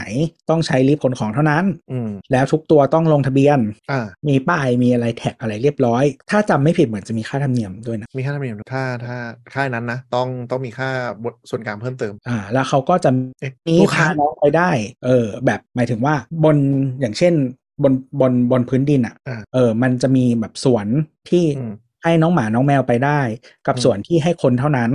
อ่าใช่ อ่าเพราะฉะนั้นน่ะคุณจะพาน้องไปต้องไปตรงนี้เท่านั้นอ่าแล้วก็เก็บขี้เก็บอะไรให้เรียบร้อยอะไร ซึ่งบางอันของค่าจะไอคอนโดบางอันของค่ายนี้ก็มีการเปลี่ยนหลายคอนโดก็มีการเปลี่ยนพื้นที่ที่พาน้องไปเหมือนกันเหมือนกับไม่ได้ตามเดทตอนแรกก็คือบางตอนแรกคือให้เลี้ยงได้แล้วก็มีสวนส่วนกลางที่พาไปได้ แต่คอนโดที่เราไปดูที่หนึ่งตึกเสร็จแล้วเขาบอกว่าพอดีมีงานโหวตเปลี่ยนเขาไม่ให้ไม่ให้สัตว์มาที่พับลิกหมดเลย อืม แล้วเหมือนกับแบบอีฝ่ายคนเลี้ยงสัตว์ก็คือแพ้แพ้โหวตเพราะว่าเหมือนกับโลเคชันมันดีมากคนซื้อไม่ได้แบบเน้นเลี้ยงสัตว์นึกออกปะซื้อเก็ คือกงำไร ที่ เยอะอะไร ที่เราเคยถามอะคอนโดหมายไอ้คอนโดค่ายเนี้ยปริมาณผู้เลี้ยงสัตว์อะจริง ๆ ส่วนใหญ่มันไม่ถึง 30%เ ใช่ใช่ใช่ เออแล้วก็มันก็เลยจะอาจจะมีปัญหานี้เนอกในอนาคต แล้วก็แต่แต่คือส่วนหนึ่งนะก็คือว่าเนื่องจากเขากำหนดให้เลี้ยงเฉพาะสัตว์เล็กอยู่แล้ว ซึ่งจริงๆ ส่วนใหญ่น้องสัตว์เล็กอะ่ะเขาอาจจะไม่ได้ต้องการที่ที่มาก อะไรเราเขาเราเราเราที่เราคุยกับเซลล์ก็คือมันเหมือนมันมีดราม่าว่า พอให้มาพับลิกอะเราคุมกันไม่อยู่ที่ขี้ไม่เก็บมั่งหรืออะไรอย่างเงี้ยเขาก็เลยเหมือนกับคนเสนอก็เลยโหวตตัดปัญหาแล้วก็คือเหมือนกับเสียงส่วนน้อยก็คือทำอะไรไม่ได้ มันน้อยมากจริงๆคือ คือเหมือนคนเลี้ยงคนเลี้ยงสัตว์คนอื่นในตึกเนี่ยก็เจอปัญหาแล้วก็มองว่า เออ ก็ดีกูจะได้มาใช้ส่วนกลางโดยที่กูไม่ต้องมานั่งกังวลอีพวกบ้านที่แบบหมาเห่าคนอื่นที่ได้ เอ ยิน อ มัน กูจะได้ไม่โดนด่าไปด้วย เออมันก็เออ แต่ถ้าถ้าคนเลี้ยงแมวอะ่ะคงไม่ค่อยมีใครพาไปเดิน ใช่ใช่ใช่มันจะเป็นนั่นแหละ มันจริงๆ คอนโดส่วนใหญ่จะเป็นคนเลี้ยงแมวหมาน้อยมาก ไม่ค่อยเยอะหรอก เออใช่ใช่แต่ว่าคือคือคือแมวอ่ะ อาจจะมีปัญหาบ้างอย่างเช่นกลิ่นหรืออะไรเงี้ยถ้าใครแบบจัดการไม่ดีอะ่ะ อืม แต่เสียงอาจจะไม่ค่อย ค่ะก็เอ่อส่วนใหญ่คอนโดช่วง 10 ปีแรกมันจะไม่ค่อยมีปัญหา มันจะเริ่มมางอกช่วงนี้แหละ หลังปีที่ 10 เป็นต้นไปอะไรเงี้ยคนเริ่มซื้อขายเริ่มอยู่เยอะเริ่มมีการซุดโทรมเนาะของทรัพย์ต่างๆเนี่ยมันก็จะมีบางอย่างที่หลายคนคิดว่า เฮ้ยกูจ่ายค่าคอนโดไปแล้วกูจ่ายส่วนกลางแล้ว มันก็ไม่ต้องมีภาระมาแล้วสิ มันจะมีเคสซวยๆก็คืออย่างเช่น ลิฟต์พังทั้งระบบแล้ว เงินส่วนกลางไม่พอ คุณไม่พอส่วน กอง ก ทุ ลาง นไม่พอ ก็ต้องมีการเรียรัยลูกบ้านได้นะครับ เป็นอำนาจตามกฎ หรือไม่งั้นไม่จะถ้าแบบลูกบ้านบอกไม่จ่ายก็ไม่มีใช้จ้า ใช่ ก็คือปิดลิฟต์ไปเลย แล้วก็กลายเป็นคนชั้นสูงก็เดือดร้อนแต่ก็คือพอไม่มีคือนึกออกปะกูไม่มีงบซ่อม กูเปิดงบมาแล้วไม่มีงบซ่อม แล้วทุกไม่มีใครควัก คือ มันมีสองโมเดลก็คือ มีผู้ใจบุญลงขันกันควักกับอีกอันนึงก็คือ เก็บลูกบ้านตามสัดส่วนโฉนด ก็คือสมมติต้องใช้เงิน 2 ล้านก็ไปตามสัดส่วนโฉนด เวลาคุณซื้ออาคารชุดมันจะรู้แล้วว่าสัดส่วนถือครองอะเราเป็นกี่เปอร์เซ็นต์เขาก็จะมีตารางพลอตเลย ใช่ แล้วก็เรียกเก็บเลย ทีนี้คอนโดใหม่เราอ่ะมันมีนี่เว้ย คือมันมีห้องที่มันเป็นเออเขาใช้คำว่าเขาใช้คำว่า duo space อะเพราะมันไม่มีคำทางกฎหมาย อืมอืม เพราะมันไม่ใช่ duplex ลอฟลอฟลอฟ เออ loft อะไรเงี้ย คือคือ duplex จริงมันต้องมีประตู 2 อัน แล้วดูโอเวอร์สเปซคืออะไร duo space ก็คือ duplex แต่มีประตู ดูเพล็กซ์แต่ว่าชั้นลอยทั้งหมดเป็นเฟอร์นิเจอร์ ใช่ชั้นลอยเป็นเฟอร์นิเจอร์ เอาโครงเหล็กมาใส่ ห้องชั้นลอย ไม่มีไม่มีอยู่บนโฉนด อ่า อ่า มีมีอยู่ในแค่หน้าสัญญาซื้อขาย แต่บนโฉนดไม่มีอ่ะที เขา นี้ จะใช้คำว่าอย่างนี้ พื้นที่โฉนด 30 ตารางเมตร พื้นที่ใช้สอยทั้งหมด 56 ตารางเมตร อ่า อ๋อ ทีนี้มันจะมีมาพร้อมกับข้อดีและข้อเสียก็คือว่าข้อดีนะฮะจ่ายค่าส่วนกลางเฉพาะตามโฉนดเท่านั้น อ่าคือมันจะเป็นมันจะเป็นดราม่า อ๋ออ่ อ่ามันจะเป็นดราม่านิดนึงของตึก อ่า ที่มีทั้งซิมเพล็กซ์และดูโอสเป ดู ซ เพ แบ ก บนี้ อืม ก็คืออ่ะ เรียก ถ้า ว่าดู ถ้า เพ ตึ ก ก แล้วกันแต่ไม่ใช่ดูเพกตามกฎหมายแต่เออดูเพกอะ ไม่ไม่ไม่มันมีตึกที่เรียลดูเพล็กจริง ๆ คือถ้าตึกเป็นเรียลดูเพล็กซ์อะ เดี๋ มั ยวน นี้ไม่ไม่ค่ ค่ อ อย ยมีมีแล้วเดี๋ยวคือเดี๋ยวเดี๋ยวนี้มีแทบไม่มีแล้วไม่มีใครทำเลย คืออ่านเรียลดูเพล็กจริงๆ คือมีโฉนดทั้งชั้นบนชั้นล่าง เพราะฉะนั้น อ่า คุณก็จ่ายค่าส่วนกลาง 2 ชั้นเหมือน 2 ห้องอยู่แล้วไม่ จึง มี มี ปัญ ป หา ระตูจึงมีประตูสองอัน อ่ามันก็จะมีปัญหา มีประตู 2 อัน แต่ว่าต้องเลือกว่าจะเอาเอาบ้านเลขที่แปะอยู่บนหรือล่างอะไรสักอย่างอะ บางบางที่เขาก็แปะให้หมดแต่ว่าเราล็อกหนึ่งอันอย่างเงี้ยก็ได้ แต่ทีเนี้ยอ่ะปัญหาก็คือไอคอนโดยุคใหม่เนี่ยก็คือทำอย่างนี้ก็คือ สมมติฝ้ามันสูง 2.5 เมตร กูก็ตีทะลุบางชั้น แล้วก็ยกฝ้าสูง 5 เมตร แต่โฉนดอะมีแค่พื้นที่ข้างล่าง สมมติ 30 ตารางเมตร ปัญหาคือไอคอนโดเนี้ยมันก็จะมีกลุ่มคนที่เอ่อใช้ห้องห้องซิมเพล็กสามสิบตารางเมตรฝ้าสองเมตรสองเมตรห้าสิบเนี่ยอยู่สองห้องแต่อยู่ห้องเดียวกันแล้วเขาต้องจ่ายค่าส่วนกลางเท่ากับไอคนที่มีดูโอสเปซคือจ่ายส่วนกลางเท่ากันเป๊ะเลย แต่คนหนึ่งพื้นที่ใช้สอยเป็น 2 เท่าอะไรอย่างเงี้ยมันก็จะมีดราม่านิดนึงว่าเอ่อคนที่ไม่รู้ ก็คิดว่ากูอ่ะจ่ายคอนโดแพงกว่ามึงสองเท่ากว่าเพราะมันจะไม่สองเท่ามันจะสองเท่ากว่า เพราะว่าแบบอืมพื้นที่ใช้สอยเยอะ แต่สัดส่วนการถือครองในคอนโดเท่ากับห้องซิมเพล็กซ์ คืออย่างห้องที่เราซื้ออะก็คือถ้านับโฉนดอะคือน่าจะเล็กเกือบที่สุดแล้วอะในคอนโดเออแต่ว่าราคาที่เราซื้อก็คือแพงกว่านั่นแหละก็ก็คือมันมาพร้อมกับสิทธิ์โหวตเพราะสิทธิ์โหวตมันตามโฉนด อืม เนี่ยสิทธิ์โหวตของเราอะก็จะน้อยก็คือจะตามนั้น แต่ว่าตอนจ่ายค่าส่วนกลางก็คือถูก เอะสิทธิ์โหวตนับโฉนดหรือนับยูนิต นับโฉนด นับนับเปอร์เซนเทจใช่ปะ ใช่นับเปอร์เซ็นต์ นับเปอร์เซ็นต์ ออทีนี้ก็คืออย่างอย่างของเราอะในคอนโดอะมันมีห้องที่เป็นดูโอสเปซเนี่ยประมาณสัก ไม่ถึง 20 ยูนิตมั้ง เออ ประมาณไม่ถึง 10%ของทั้งหมดอ่ะเออ เพราะฉะนั้นคนส่วนใหญ่จะเป็นห้องซิมเพล็กซ์ แล้วก็ซึ่งก็จะจ่ายค่าส่วนกลางแพงกว่ากู เกือบทุกคน อะไรประมาณนั้นนะ แต่ก็สิทธิ์โหวตก็คือตามนั้น แล้วก็ ไม่ว่าคุณจะจ่ายค่าห้องแพงเท่าไหร่ไม่มีผลกับสิทธิ์โหวตแบบ อย่างเช่น คนซื้อชั้น 20 กับคนซื้อชั้น 10อะราคาห้องมันไม่เท่ากันอยู่แล้ว อ่า เออแต่ว่าสิทธิ์โหวตเราตามโฉนด อืม เออนั่นแหละ แต่ว่ามันจะมีบางยามบางโครงการของของ developer เจ้าเนี้ยหลังๆ เขาจะทำเป็นแบบดูโอสเปซทั้งโครงการเลย ก็ไม่ค่อยมีดราม่าแหละเพราะถือว่ามันเท่า เออใช่ แต่ว่าแบบค่าส่วนกลางก็คือ 69 บาท 75 บาท ใช่เพราะว่า ก็ เขา คือ ต้อง กูกูคิดเผื่อ 2 ชั้นให้มึงเลย ใช่เขาต้องคิดคือพูดง่ายๆอย่างคอนโดดูสเปซเยอะๆเนี่ยเอ่อยี่สิบแปดชั้นอะแต่ความสูงจริงมันนู่นสี่สิบกว่าชั้น เพราะฉะนั้นค่าเมนเทนเนนลิฟต์ค่าอะไรปุ๊บมันจะกลายเป็นตึก 40 ชั้นหมดเลย เพราะฉะนั้นก็ต้องคำนวณแล้วคำนวณย้อนกลับนึกออกไหมค่าเดินสายไฟค่ากำแพงค่าอะไรมันจะเท่ากับตึก 40 กว่าชั้นหมดแต่กลายเป็นว่าจำนวนยูนิตมันน้อยกว่าครึ่งหนึ่งเพราะฉะนั้นค่าใช้จ่ายมันก็จะดับเบิลเกือบหมดก็ต้องระวัง คืออย่างของ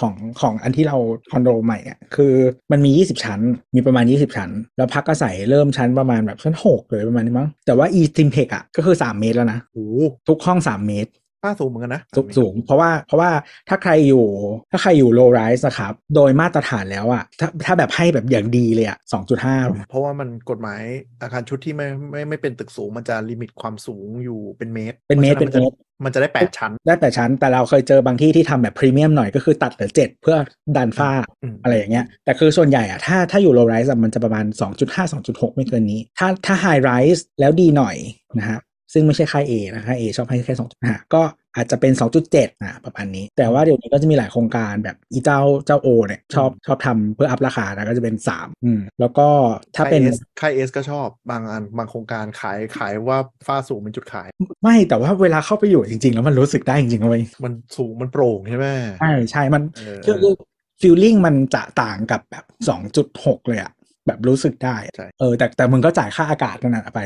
แต่จริงๆมันก็คือก็เป็นตังค์ที่คุณจ่ายนั่นแหละคือคือคือคุณก็คุณก็เลือกได้เนาะมันก็มีตัวเลือก แต่ต้องยอมรับอย่างหนึ่งว่าคอนโดที่ที่ฝ้าสูงหน่อยอ่ะเวลามันห้อยโคมไฟห้อยอะไรมันสูง อืม คือคือคอนโดฝ้ามาตรฐาน2เมตรห้าห้าอย่างเงี้ยห้อยโคมไฟปุ๊บมันจะดูแบบดูกดลงมาเลยถ้าสูง ใช่ ลงไปปุ๊บ ห้อย จะ ห้อยไม่ได้ห้อยแชนเดอเลียร์ไม่ได้เด็ดขาด ทำไมต้องห้อยโคมไฟด้วย ไม่ไม่โคมไฟแบบโคมไฟกลมที่มันทำให้ห้องมีมิติอะ เออทำไม เว ต้อ ลาง ห้อยด้ปุ๊บวย เป็นอันก็สวยไง ก็สวยแต่ว่าคือคือถ้าใครชอบก็ได้ แต่มันก็จะมาเพิ่มพร้อมกับหลายอย่าง เช่น ราคา อืม โคมไฟ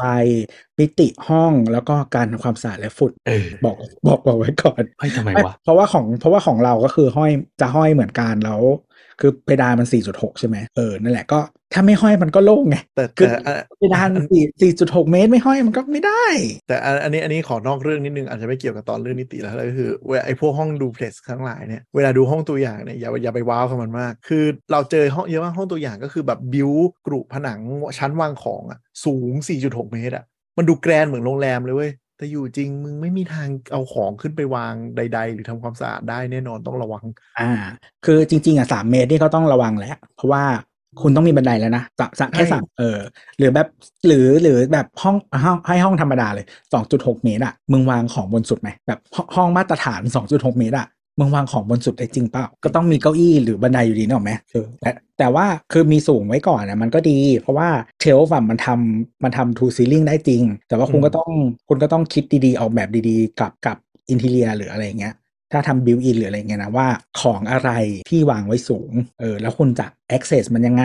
เพราะฉะนั้นมันคือมันต้องคิดมาแล้วว่าของที่ไม่ได้ใช้บ่อย แต่ต้องมีนะเออแล้วก็แบบเออมีมีมีพื้นมีแบบอุปกรณ์ในการ access อะมันถ้าต้องมีบันไดเนี่ย แล้วบันไดไม่สวยในยมึงซ่อนที่ไหนอะไรอย่างเงี้ยนึกนึกออกไหมเออมันมันต้อง แต่คือมีมีสูงอะก็คือนั่นแหละมันก็มีที่ให้บิวข้างบนอะไรอย่างเงี้ยได้ ก็เป็นเป็นพื้นที่เก็บของอีกรูปแบบหนึ่งหรือว่าที่เคยเห็นคนทำนะ ก็คือเบิ้ลพื้น เออเขาเขา เพราะเราสูง ทำไมเออ เพราะเพราะเราสูงแล้วเพราะฉะนั้นเราจึงเบิ้ลที่พื้น เบิ้ เบิ้ ล ลพื้นไฟใต้พื้นเนี่ยเหรอ ใช่เบิ้ลพื้นแล้วก็เก็บของได้เหมือนกัน อ๋อเปิดพื้นมา อ๋อ เหมือนที่เราทำเตียงแพลตฟอร์มอะครับ อืม อ่าก็คือคอนเซปต์เดียวกันเนาะคือคือถ้าห้องมันเตี้ยมึงก็มันก็มันก็ทำพื้นสูงไม่ได้อ่าอันนี้ก็คือทำพื้นให้สูงขึ้น เพราะฉะนั้นที่เก็บของมันก็จะย้ายจากข้างบนเนาะมาอยู่ข้างล่างอ่าแต่ว่าการที่ทำที่พื้นเนี่ยมันก็ค่าใช้จ่ายมันก็จะต้องมีคำนึงถึงความแข็งแรงและการใช้งาน และความชื้น เออใช่ถ้าบึเบิ้ลด้วยไม้อัดทั้งหลายเนาะ อ่าคือถ้าคือคือคุณไอที่เบิ้ลอะไว้ตรงไหน แล้วใช้คุณใช้งานแบบไหน คือเบิ้ลที่ครัวมันไม่ได้แน่นอนเข้าไหมแต่ว่าถ้าสมมติเป็นที่นั่งเล่นที่นั่งเล่นเนี้ยจะโดนน้ำไหม น้ำรั่วทีนะ เออนะคือแบบแดกข้าวอยู่น้ำลงไปหรือเปล่านู่นนี่นั่นนะก็ต้องคิดก็ แต่ว่าก็เป็นวิธีการใช้สเปซความสูงอะ ให้ให้มันเกิดประโยชน์ขึ้นอะไรอย่างเงี้ยเออส่วน คน อันนี้ โดเราสอง คนที่สอง แปด สอง เลย เอออันนี้เยอะอันนี้เยอะสำหรับโลไรส์เยอะ ไม่ไม่ไม่ไม่อ่าโรไรโรไรของแฟนสองห้าห้า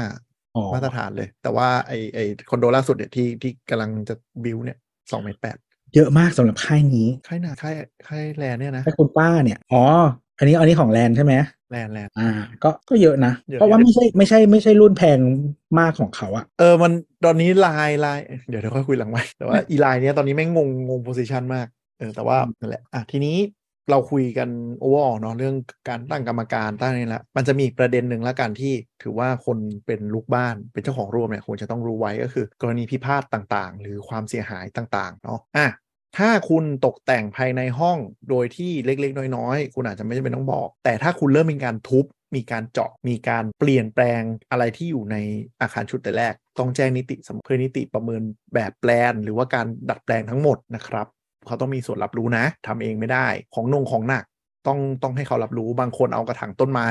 เวอร์ชั่นแบบปลูกต้นเข้าระเบียงเพราะระเบียงกว้างปุ๊บอะไรอย่างเงี้ยที่มันเกินไปเนี่ยนิติก็ต้องรับรู้นะไม่ใช่แอบแอบขนขึ้นไป แม้กระทั่งอยู่ในห้องตัวเองเนี่ยเหรอ ใช่บางทีมันเป็นแบบคืออย่างบางคอนโดอ่ะมันจะมีทำระเบียงไม่สม่ำเสมอเนี่ยหรอกปะแล้ว อ่า พื้นที่ระเบียงเนี่ยมันกว้างที่จะสามารถเอาไม้ไม้ยืนต้นเล็กอ่ะไปตั้ง อืม ให้มันดูแบบสวยอ่ะบางคอนโดจะเห็นเฮ้ยมันแบบมีความรีสอร์ทอะไรอย่างเงี้ยไอ้พวกนั้น อื นะ ม เวทโหลดมันเยอะแล้วมันอยู่ตรง อ๋อ ระเบียง นิติก็ต้องรู้ต้องต้องรับรู้ว่าจะเอาอะไรเข้ามาอะไรดัดแปลงอะไรก็ต้องให้วิศวกรคำนวณดูเรื่องโหลด อืม หรือการเพิ่มอ่างอาบน้ำอะไรอย่างเงี้ย คือมันต้องอยู่ในแบบการก่อสร้างแบบแบบอนุมัติก่อสร้างอยู่แล้วนึกออกปะเพราะมันคืมอการดัดแปลงสภาพ แต่ถ้าแบบเอาอ่างอาบอ่างพลาสติกมาใส่ในนั้นมันก็มันก็ไม่ค่อยมีผลหรอกเขาก็คำนวณเผื่อไว้ละแต่ถ้ามีการบิวอะจะต้องอนุมัติทั้งหมด ไม่ใช่ว่าแบบกูทำเองอะไรเองโดยที่เขาไม่รู้ไม่ได้อย่างเงี้ยถามว่าเขาจะรู้ได้ไงถ้ามีเสียงปึ้งปังปึ้งปังหรือว่ามีอุปกรณ์ช่างเข้าโดยที่ไม่ได้แจ้งปุ๊บเขาก็นี่เลยชาร์จเลยว่าคุณทำอะไร เอาช่างมาทำอะไรล้างแอร์ก็ต้องแจ้งเนาะถ้าใครอยู่คอนโดล้างแอร์ก็ต้องมีการแจ้งล่วงหน้าก่อนไม่ใช่แบบอยู่ๆจะเข้ามา แล้วแต่กฎคืออย่างเช่นอย่างคอนโดเก่าถ้าอยู่ในเวลาจริงๆก็ต้องแจ้งแหละ แต่ว่าคือถ้าเป็นรถช่างมา เขาก็จะเห็นละ เออ เขาก็จะถ้าอยู่ในเวลาเขาจะไม่ว่าอะไร เออแต่ ถ้า คอน เล โด ยสี่ถ้าเลยสี่โมงเมื่อไหร่ ไล่ จะเป็นคนมาเคาะห้อง ก็ก็จริง ๆ คอนโดเนี่ยมันต้องบอกยิ่งบางทีเก่าแล้วอยู่กันรู้จักมากๆ มันก็จะหลวมๆอะแต่ถ้าคอนโดคนเยอะๆ โดยเฉพาะอีผู้ยูนิตเกิน 500 นะกฎจะเข้มมาก เพราะว่า ใช่ ร้อยพ่อพันแม่ ก็โดยเฉพาะแบบเอ่อ LPN น่ะที่เขาบริหารนั่นแหละ ดูดู เออเพราะว่าคือเขาเขาส่วนหนึ่งที่เขาบริหารอยู่ได้แล้วมันไม่ล่มอ่ะ เขาดุ เพราะมันกดและอะไรพวกนี้ที่มันจริงจังอะไรเงี้ย แล้วก็ถ้าใครอยู่คอนโด IPN น่าจะทุกที่ที่มันจะต้องเก็บค่าจอดรถ เก็บค่าจอดอ่าวิซิเตอร์ปะลูกบ้านก็เก็บเหรอ ลูกบ้านก็เก็บ โคตรเออเออบางที่ที่เรารู้ก็คือเขามีเป็นโควต้าคูปองเว้ยคือหมายถึง อ่า ว่า มีคน ลูก ใช้ลูกบ้านจะพาแขกมา จะมา เออ วิสิตมีคูปองให้กี่ใบ ถ้า ใช่ เกินซื้อ ใช่ หรือต้องไปซื้อจากคนอื่น ใช่ ก็คือห้องเนี้ยจะใช้คูปองจอดอลิมิตอะให้ 6 ใบ อยากได้มากกว่านั้นก็ซื้อเพิ่มเอา หรือว่าไปขอเทรดจากห้องอื่นมาก็แล้วแต่ whatever เออเพราะฉะนั้น อ๋อ แบบเนี้ยจะทำนอยอไม่ได้ นี่ ก็ได้นะจ่ายเพิ่ม ไม่ไปซื้อที่อื่น ไม่ก็ก็เอาแบบวิซิเตอร์ชั่วคราวแทน แบบไม่ต้องใช้คูปองแบบ 2 ชั่วโมงอ้าวเดี๋ยวเดี๋ยวอย่าเพิ่งเสร็จลงลงไปวนรถก่อน ลงไปวนก่อน ลงไปว ใส่ใส่ชุดคลุมลงมาไปวนรถ เดี๋ยวนะนะอะไรนะ น้ำแรกน้ำแรกเสร็จแล้วไปลงไปวนรถก่อนเดี๋ยวค่อยต่อน้ำสอง โอ้โหโคตรเขียนเล คื ย อคือคือเป็นคอนโดนอยอไม่ได้แต่ว่าเป็นคอนโดมินอยได้ อ่าโอเค เพราะว่าเรา ดี ประจ อืมครับนี่นะผู้เชี่ยวชาญนะผู้เชี่ยวชาญพี่แอนพยักหน้าแบบนี้เอง โอเค ำเพราะว่าแถวบ้านเนี่ยมีมีมีคอนโดอันเนี้ยอยู่ใช่ไหมแล้วเขาก็แบบ เป็นคอนโดที่มีคนแบบซื้อให้น้องๆอยู่เยอะ อืม ไปอะโดนอุ้มแล้วเว้ย นี่พูดในสิ่งไม่ควร เออ ก็ประมาณนั้นอ่ะกลับมาประเด็นอะไรที่พูดถึงว่าตะกี้เราพูดถึงเรื่องในห้องเนาะแล้วก็ถ้าเรื่องนอกห้องอย่างเช่น เราเปิดมาหนาเจอกำแพงเสียหายนู่นนนั่นแม้ว่าจะเป็นกำแพงห้องเรานะ เราซ่อมเองไม่ได้ ต้องแจ้งนิติ เพราะว่าภายนอกเป็นกำแพงคือกำแพงเนี้เป็นกำแพงร่วม ภายนอกเป็นงานสโคปเขา เขาจะต้องมีสีเสือหรือโค้ดอะไรที่เขาอะจะต้องมาแก้ให้เหมือนสเปคเดิมของโครงการอืมวันนี้เขาจะมีสีสำรองมีสเปคหรืออะไรอย่างเงี้ยตามโครงการของเขาอยู่แล้ว ก็ต้องไปแจ้งให้เขาขึ้นมาซ่ อม ตอนตรวจคอนโดอ่ะเขาบอกว่าเนี่ยห้องพี่พอดีมากเลยนะครับ แผ่นที่พื้นไม่มีปัญหา เพราะถ้าพื้นพี่มีปัญหาผมต้องเปลี่ยนใหม่หมดเลย เพราะว่าห้องพี่อะสีไม่เหมือนคนอื่น อ่ะ อ๋อเป็นห้องฟอร์แมตพิเศษนี้ใช่ไหม ไม่ใช่ เพราะปูก่อน อ๋อก็คือ คนคนละล็อต สีไม่เหมือน กันแล้วแล้วก็คือตรวจไว เพราะฉะนั้นก็คือเขาก็เลยปูให้ก่อน อืม แล้วอ่ะมันมันไม่ปุ่มป่ำอะเนาะคืออ ม เราเหมือนเราเห็นหลายห้องที่เขาบ่นที่ที่โครงการนั้นนะว่าแบบมันไม่มันไม่เลเวลเออแต่ห้องเราอ่ะไม่ไม่มีปัญหานี้ เอ อเขา ถ้าพี่ถ้าห้องพี่มีปัญหาผมต้องเปลี่ยนใหม่หมดเลย เขาเลยรู้สึกโชคดีมากที่มันไม่มีปัญหาเรื่องพื้นเนี่ย อ่ะแล้วก็อันนี้แหละคนจะไม่รู้ว่ากำแพงกับห้องข้างๆ ถ้าไม่ใช่ทรัพย์ส่วนกลางอย่างเช่นถ้ากำแพงคุณน่ะติดบันไดหนีไฟหรือโถงลิฟต์กำแพงนั้นน่ะคุณไม่ได้เป็นเจ้าของเจ้าของจะเป็นส่วนกลาง ถ้าเป็นกำแพงบันไดหนีไฟนะโฉนดจะตัดที่ภายในห้อง อ้าว แต่ถ้าอืมถ้าเป็นกำแพงถ้าเป็นโถงลิฟต์หรือบันไดหนีไฟหรือห้องเก็บขยะครับกำแพงนั้นเป็นทรัพย์ส่วนกลาง ตอกตะปูเข้าไปไม่ได้เหรอ ตอกแอบตอกได้แต่ต้องขอนิติ เออแต่ว่าคือคอนโดเดี๋ยวเนี้ยจะมันแล้วแต่วิธีสร้างเนาะอาจจะต้องขอขอผังเขานิดนึงว่าแบบตรงไหนที่มันตอกเจาะหรืออะไรได้ แต่ว่าจริงๆ คือคือ ม มันมันมันเป็นมันเป็นอย่างนี้ มันเป็นความมินเมนทางกฎหมาย คือไอ้ระบบไฟงานระบบที่ต้องผ่านกำแพงนั้นน่ะ ในทางปฏิบัติก็คือเป็นของเราแหละ แต่แค่ในโฉนดอะในกำแพงนั้นนะไม่ใช่ของเรา แต่ก็คือเหมือนกับในพฤตินัยก็คือนิติก็ให้เราใช้กำแพงนั้นแหละ อืม แต่แค่ไม่มีพื้นที่ในโฉนด คือหมายถึงว่าห้องห้องฟอร์แมตเดียวกันนะ รูมไทป์เดียวกันเป๊ะเลย ห้องติดบันไดหนีไฟกับห้องข้างๆ ห้องติดบันไดหนีไฟจะเล็กกว่า อืมคืออย่างห้องห้องเราอะที่คอนโดใหม่ไม่ติดห้องใครเลย อืม ก็ติดบันไดหนีไฟ อ่าห้องมันจะเล็ก คือ คือห้องมันเป็นรูปแบบสี่เหลี่ยมแล้วมีติ่งยื่นออกไปอะติ่งยื่นอะคือเป็นห้องน้ำยื่นไปติดคนอื่นเว้ยแต่ว่าอีกฝั่งหนึ่งอะคือบันไดหนีไฟเพราะฉะนั้นจะก็คือไม่มีถ้าไม่นับห้องน้ำก็คือไม่ติดไม่ติดใครเลย ก็ติดบันไดหนีไฟนั่นแหละ แล้วก็พื้นที่ในโฉนดมันจะนับพื้นที่ในห้อง ถ้าเป็นกำแพงภายนอกนะกำแพงภายนอกอาคารอ่ะไม่อยู่ในจะเป็นของตึกเราเป็นแค่พื้นที่สี่เหลี่ยมข้างใน อ่าแต่ แต่ บางที่มันนับระเบียง อ่าๆระเบียงระเบียงนับนะ ส่วนใหญ่เดี๋ยวนี้นับหมดละ อืม แล้วก็พื้นที่ระเบียงอ่ะโฉนดจะบังคับแยกแล้ว เพราะว่ากรมที่ดินเขาประเมินราคาแยกกันเดี๋ยวนี้นะระเบียงจะราคาถูกกว่าหน่อยหมายถึงว่าสมมติราคาประเมินตารางเมตรละแสนระเบียงอาจจะเหลือเจ็ดหมื่น มันไม่ใช่ แต่ว่า แต่มันก็เป็นที่ใช้งานแหละแต่มันจะแบบไม่ไม่เหมือนกัน เออเพราะมันไม่มันไม่เป็นนับส่วนภายในอาคารแต่ว่า คอนโดเก่าที่อ่ะมันมีคนเติม ใช่ เติมระเบียงให้กลายเป็นห้อง อันนั้นนะแม่งมัวมากแล้วแม่งโคตรกลัวเรื่องเวทกลัวต่อต่อต่อต่อแต่หลังๆไม่ได้ละสร้างห้ามสร้างเพิ่มหาชุดห้ามพื้นที่เท่าพื้นที่ตอนที่จดอาคารชุดเท่าไหร่ มีเท่านั้นงอกไม่ได้เลย เออแต่ว่าตอนคุณซื้ออ่ะกับตอนคนโอนอ่ะ บางทีที่ไม่เท่ากันคุณต้องจ่ายตังค์เพิ่มด้วยนะ ใช่ก็นี่ก็เพิ่งโดนมาสร้างเสร็จปุ๊บ แม่งเกินมาอีก0.4 ตารางเมตรจ่ายเพิ่มครับ แบบไอ้สัตว์กูต้องตั้งใจายเพิ่ม คือของเราตารางเมตรละสองแสนกว่า แล้วคือเพิ่มเพิ่มแบบเศษที่ห้องน้ำมาตารางเมตรหนึ่งอีสัตว์ โดนไปสองแสน ค่าซ่วม เออไม่ต้องให้กูก็ได้ เพราะว่าไปไปจดอชเนาะอาคารชุดอะคนที่ประเมินโฉนดมันจะมาดูจริงๆว่าพื้นที่ใช้สอยนับตรงไหนและขนาดเท่าไหร่ คือแล้วคือมันที่ที่มันแพงอ่ะคือจริง ๆ แถวเนี้ยมันไม่มีหรอกคอนโดตารางเมตรละสองแสนแต่ว่าพอมันเป็นห้องเบิ้ลด้วยห้อง อ๋อใช่ เพราะฉะนั้นอ่ะไอราคาขายอ่ะต่อตารางเมตร มันเป็นไม่เท่าห้องเกิน ดูเป็นเศรษฐีดูเป็น ที่สัตว์ เฮ้ย แต่ว่าถ้าราคาประเมินโอนอ่ะมันก็จะนับเท่าซิมเพล็กปะ ไม่เท่า อ๋อรูมไทป์นี้ก็จะไม่ต่าง ใช่ ก็จะต่าง ลง ก็ ลง จะ ไทยมันจะราคาประมาณ2 0 0แสนแต่ว่าถ้าห้องธรรมดามันจะประมาณแสนถึงแสนสอง อ๋อนึกว่าจะได้ประโยชน์ตรงนี้ได้นะครับอ่ะเอ่อทีนี้กลับมาก็คือถ้าเป็นห้องที่แชร์กำแพงกับห้องข้างๆ ส่วนใหญ่เราจะเป็นเจ้าของกำแพงครึ่งหนึ่งอืมเวลานับโฉนดนะ เราจะเป็นเจ้าของกำแพงครึ่งหนึ่งเพราะฉะนั้นเวลาคนซื้อคอนโดหลายคนไม่รู้ว่าเอ๊ะทำไมพื้นที่มันดูเล็กชื่อใช้สอยมันเล็กกว่าความเป็นส่วนหนึ่งก็คือกำแพงประมาณ5เซนน่ะเป็นของคุณด้วย ยิ่งถ้าแชร์สองข้างเนี่ย กำแพงเข้าไปด้านละห้าเซนอยู่ในพื้นที่โฉนด และเป็นพื้นที่ที่เขาเอาไว้มาร์เก็ตติ้งด้วยที่นึกออกไหมห้องคุณ 28 ตารางเมตร แต่คุณหายไปแบบเส้นกำแพงนิดๆหน่อยๆ ลบไปลบมา ยิ่งถ้าห้องมันอยากไปอยากมาไปไปมามาเยอะ อ๋อไอ้นี่ด้วยนะอ่ะเวลาคุณไปดู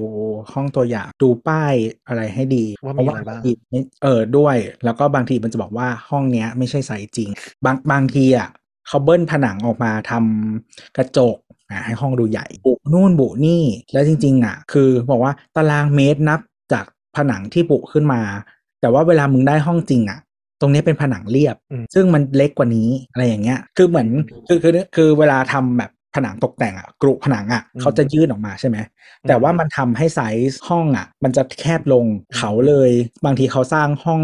ตัวอย่างอะไม่ใช่ไซส์จริง ใหญ่กว่าไซส์จริงนิดนึง เพื่อให้ผนังกรุอ่ะมันไม่เลย อืม แล้วทำให้ห้องดูกว้างแล้ว แต่เวลามึงใส่กระจกจริงเพิ่มอีกแบบสามเซนอย่างเงี้ย ใช่ ไม่ได้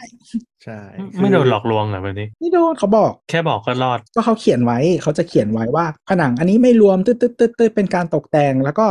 แบบพื้นที่อยู่ตรงนี้นิด ไม่ ก็ แฟร์ไม่แฟร์เลย แล้วก็ ไม่ มี พี่ อย่างนี้นี่เอง บางทีบางที type room อ่ะมันไม่มันไม่แบบเป๊ะ อย่างเช่นสมมติว่า ห้องตัวอย่างขนาด 28.9 ตารางเมตร แต่ว่าในโคในตึกจริงอ่ะ มันมีตั้งแต่แบบ 28 เป๊ะ อ๋อมีหลายไซส์ 28จุดตึ๊ดๆอย่างเงี้ย แต่ อืม ห้องตัวอย่างมีอันนี้ไง หลอกปะล่ะ เออเอ ใช่ อ แล้วก็อ่าอย่างการสร้างห้องตัวอย่างอ่ะมันไม่ได้เป็นโครงสร้างตึกสูงจริง โดยเฉพาะตึกหลังๆมันเป็น prefab ถูกปะซึ่ง prefab อ่ะบางที มัน กำแพ ไม่ ง มี มันห เสา นา prefab มันไม่มีหนามันไม่มีมันไม่มีเสาแล้วมันหนา แต่ตอนทำห้องตัวอย่างอ่ะ มันใช้ก่อเบาตำแหน่งมันเลยแคบ เพราะฉะนั้นบางทีเดินเข้าไปในการซอยห้องอ่ะมันดูกว้าง แต่พอเป็น prefab ปุ๊บกำแพงมันหนาปึกขึ้นมาเลย แล้วมันกลายเป็นว่ากูได้ตารางเมตรทั้งหมดอ่ะเท่า แต่ห้องเล็กอ่ะไม่เท่า หรือบางทีแบบการใช้ประโยชน์พื้นที่อะ เอออ อาจจะไม่เท่าอย่างเช่นแบบเสาหนาเสาบางอ่ะ ใช่ มีคุณใส่เฟอร์ได้ใส่ไม่ได้เนอะ แล้วยิ่งถ้าเป็น two bed อย่างเราหรือว่า one bed plus ที่เป็นห้องเล็กมันเล็กจริง ๆ คือแบบตามกฎหมายเลยอะแปดตารางเมตรเจ็ดตารางเมตรกว่า เวลาผนังหนามันจะฟ้องเลยเนี่ยหรอกว่ามันจะแบบอึดลงมาอีกประมาณด้านละแค่คืบอะมันจะเล็กลงมาเลย เออบางทีเขาใส่เตียงแบบใส่เตียงควีนมาให้ แต่ว่าแต่ก็ดูเต็มแล้วอ๋อโอเค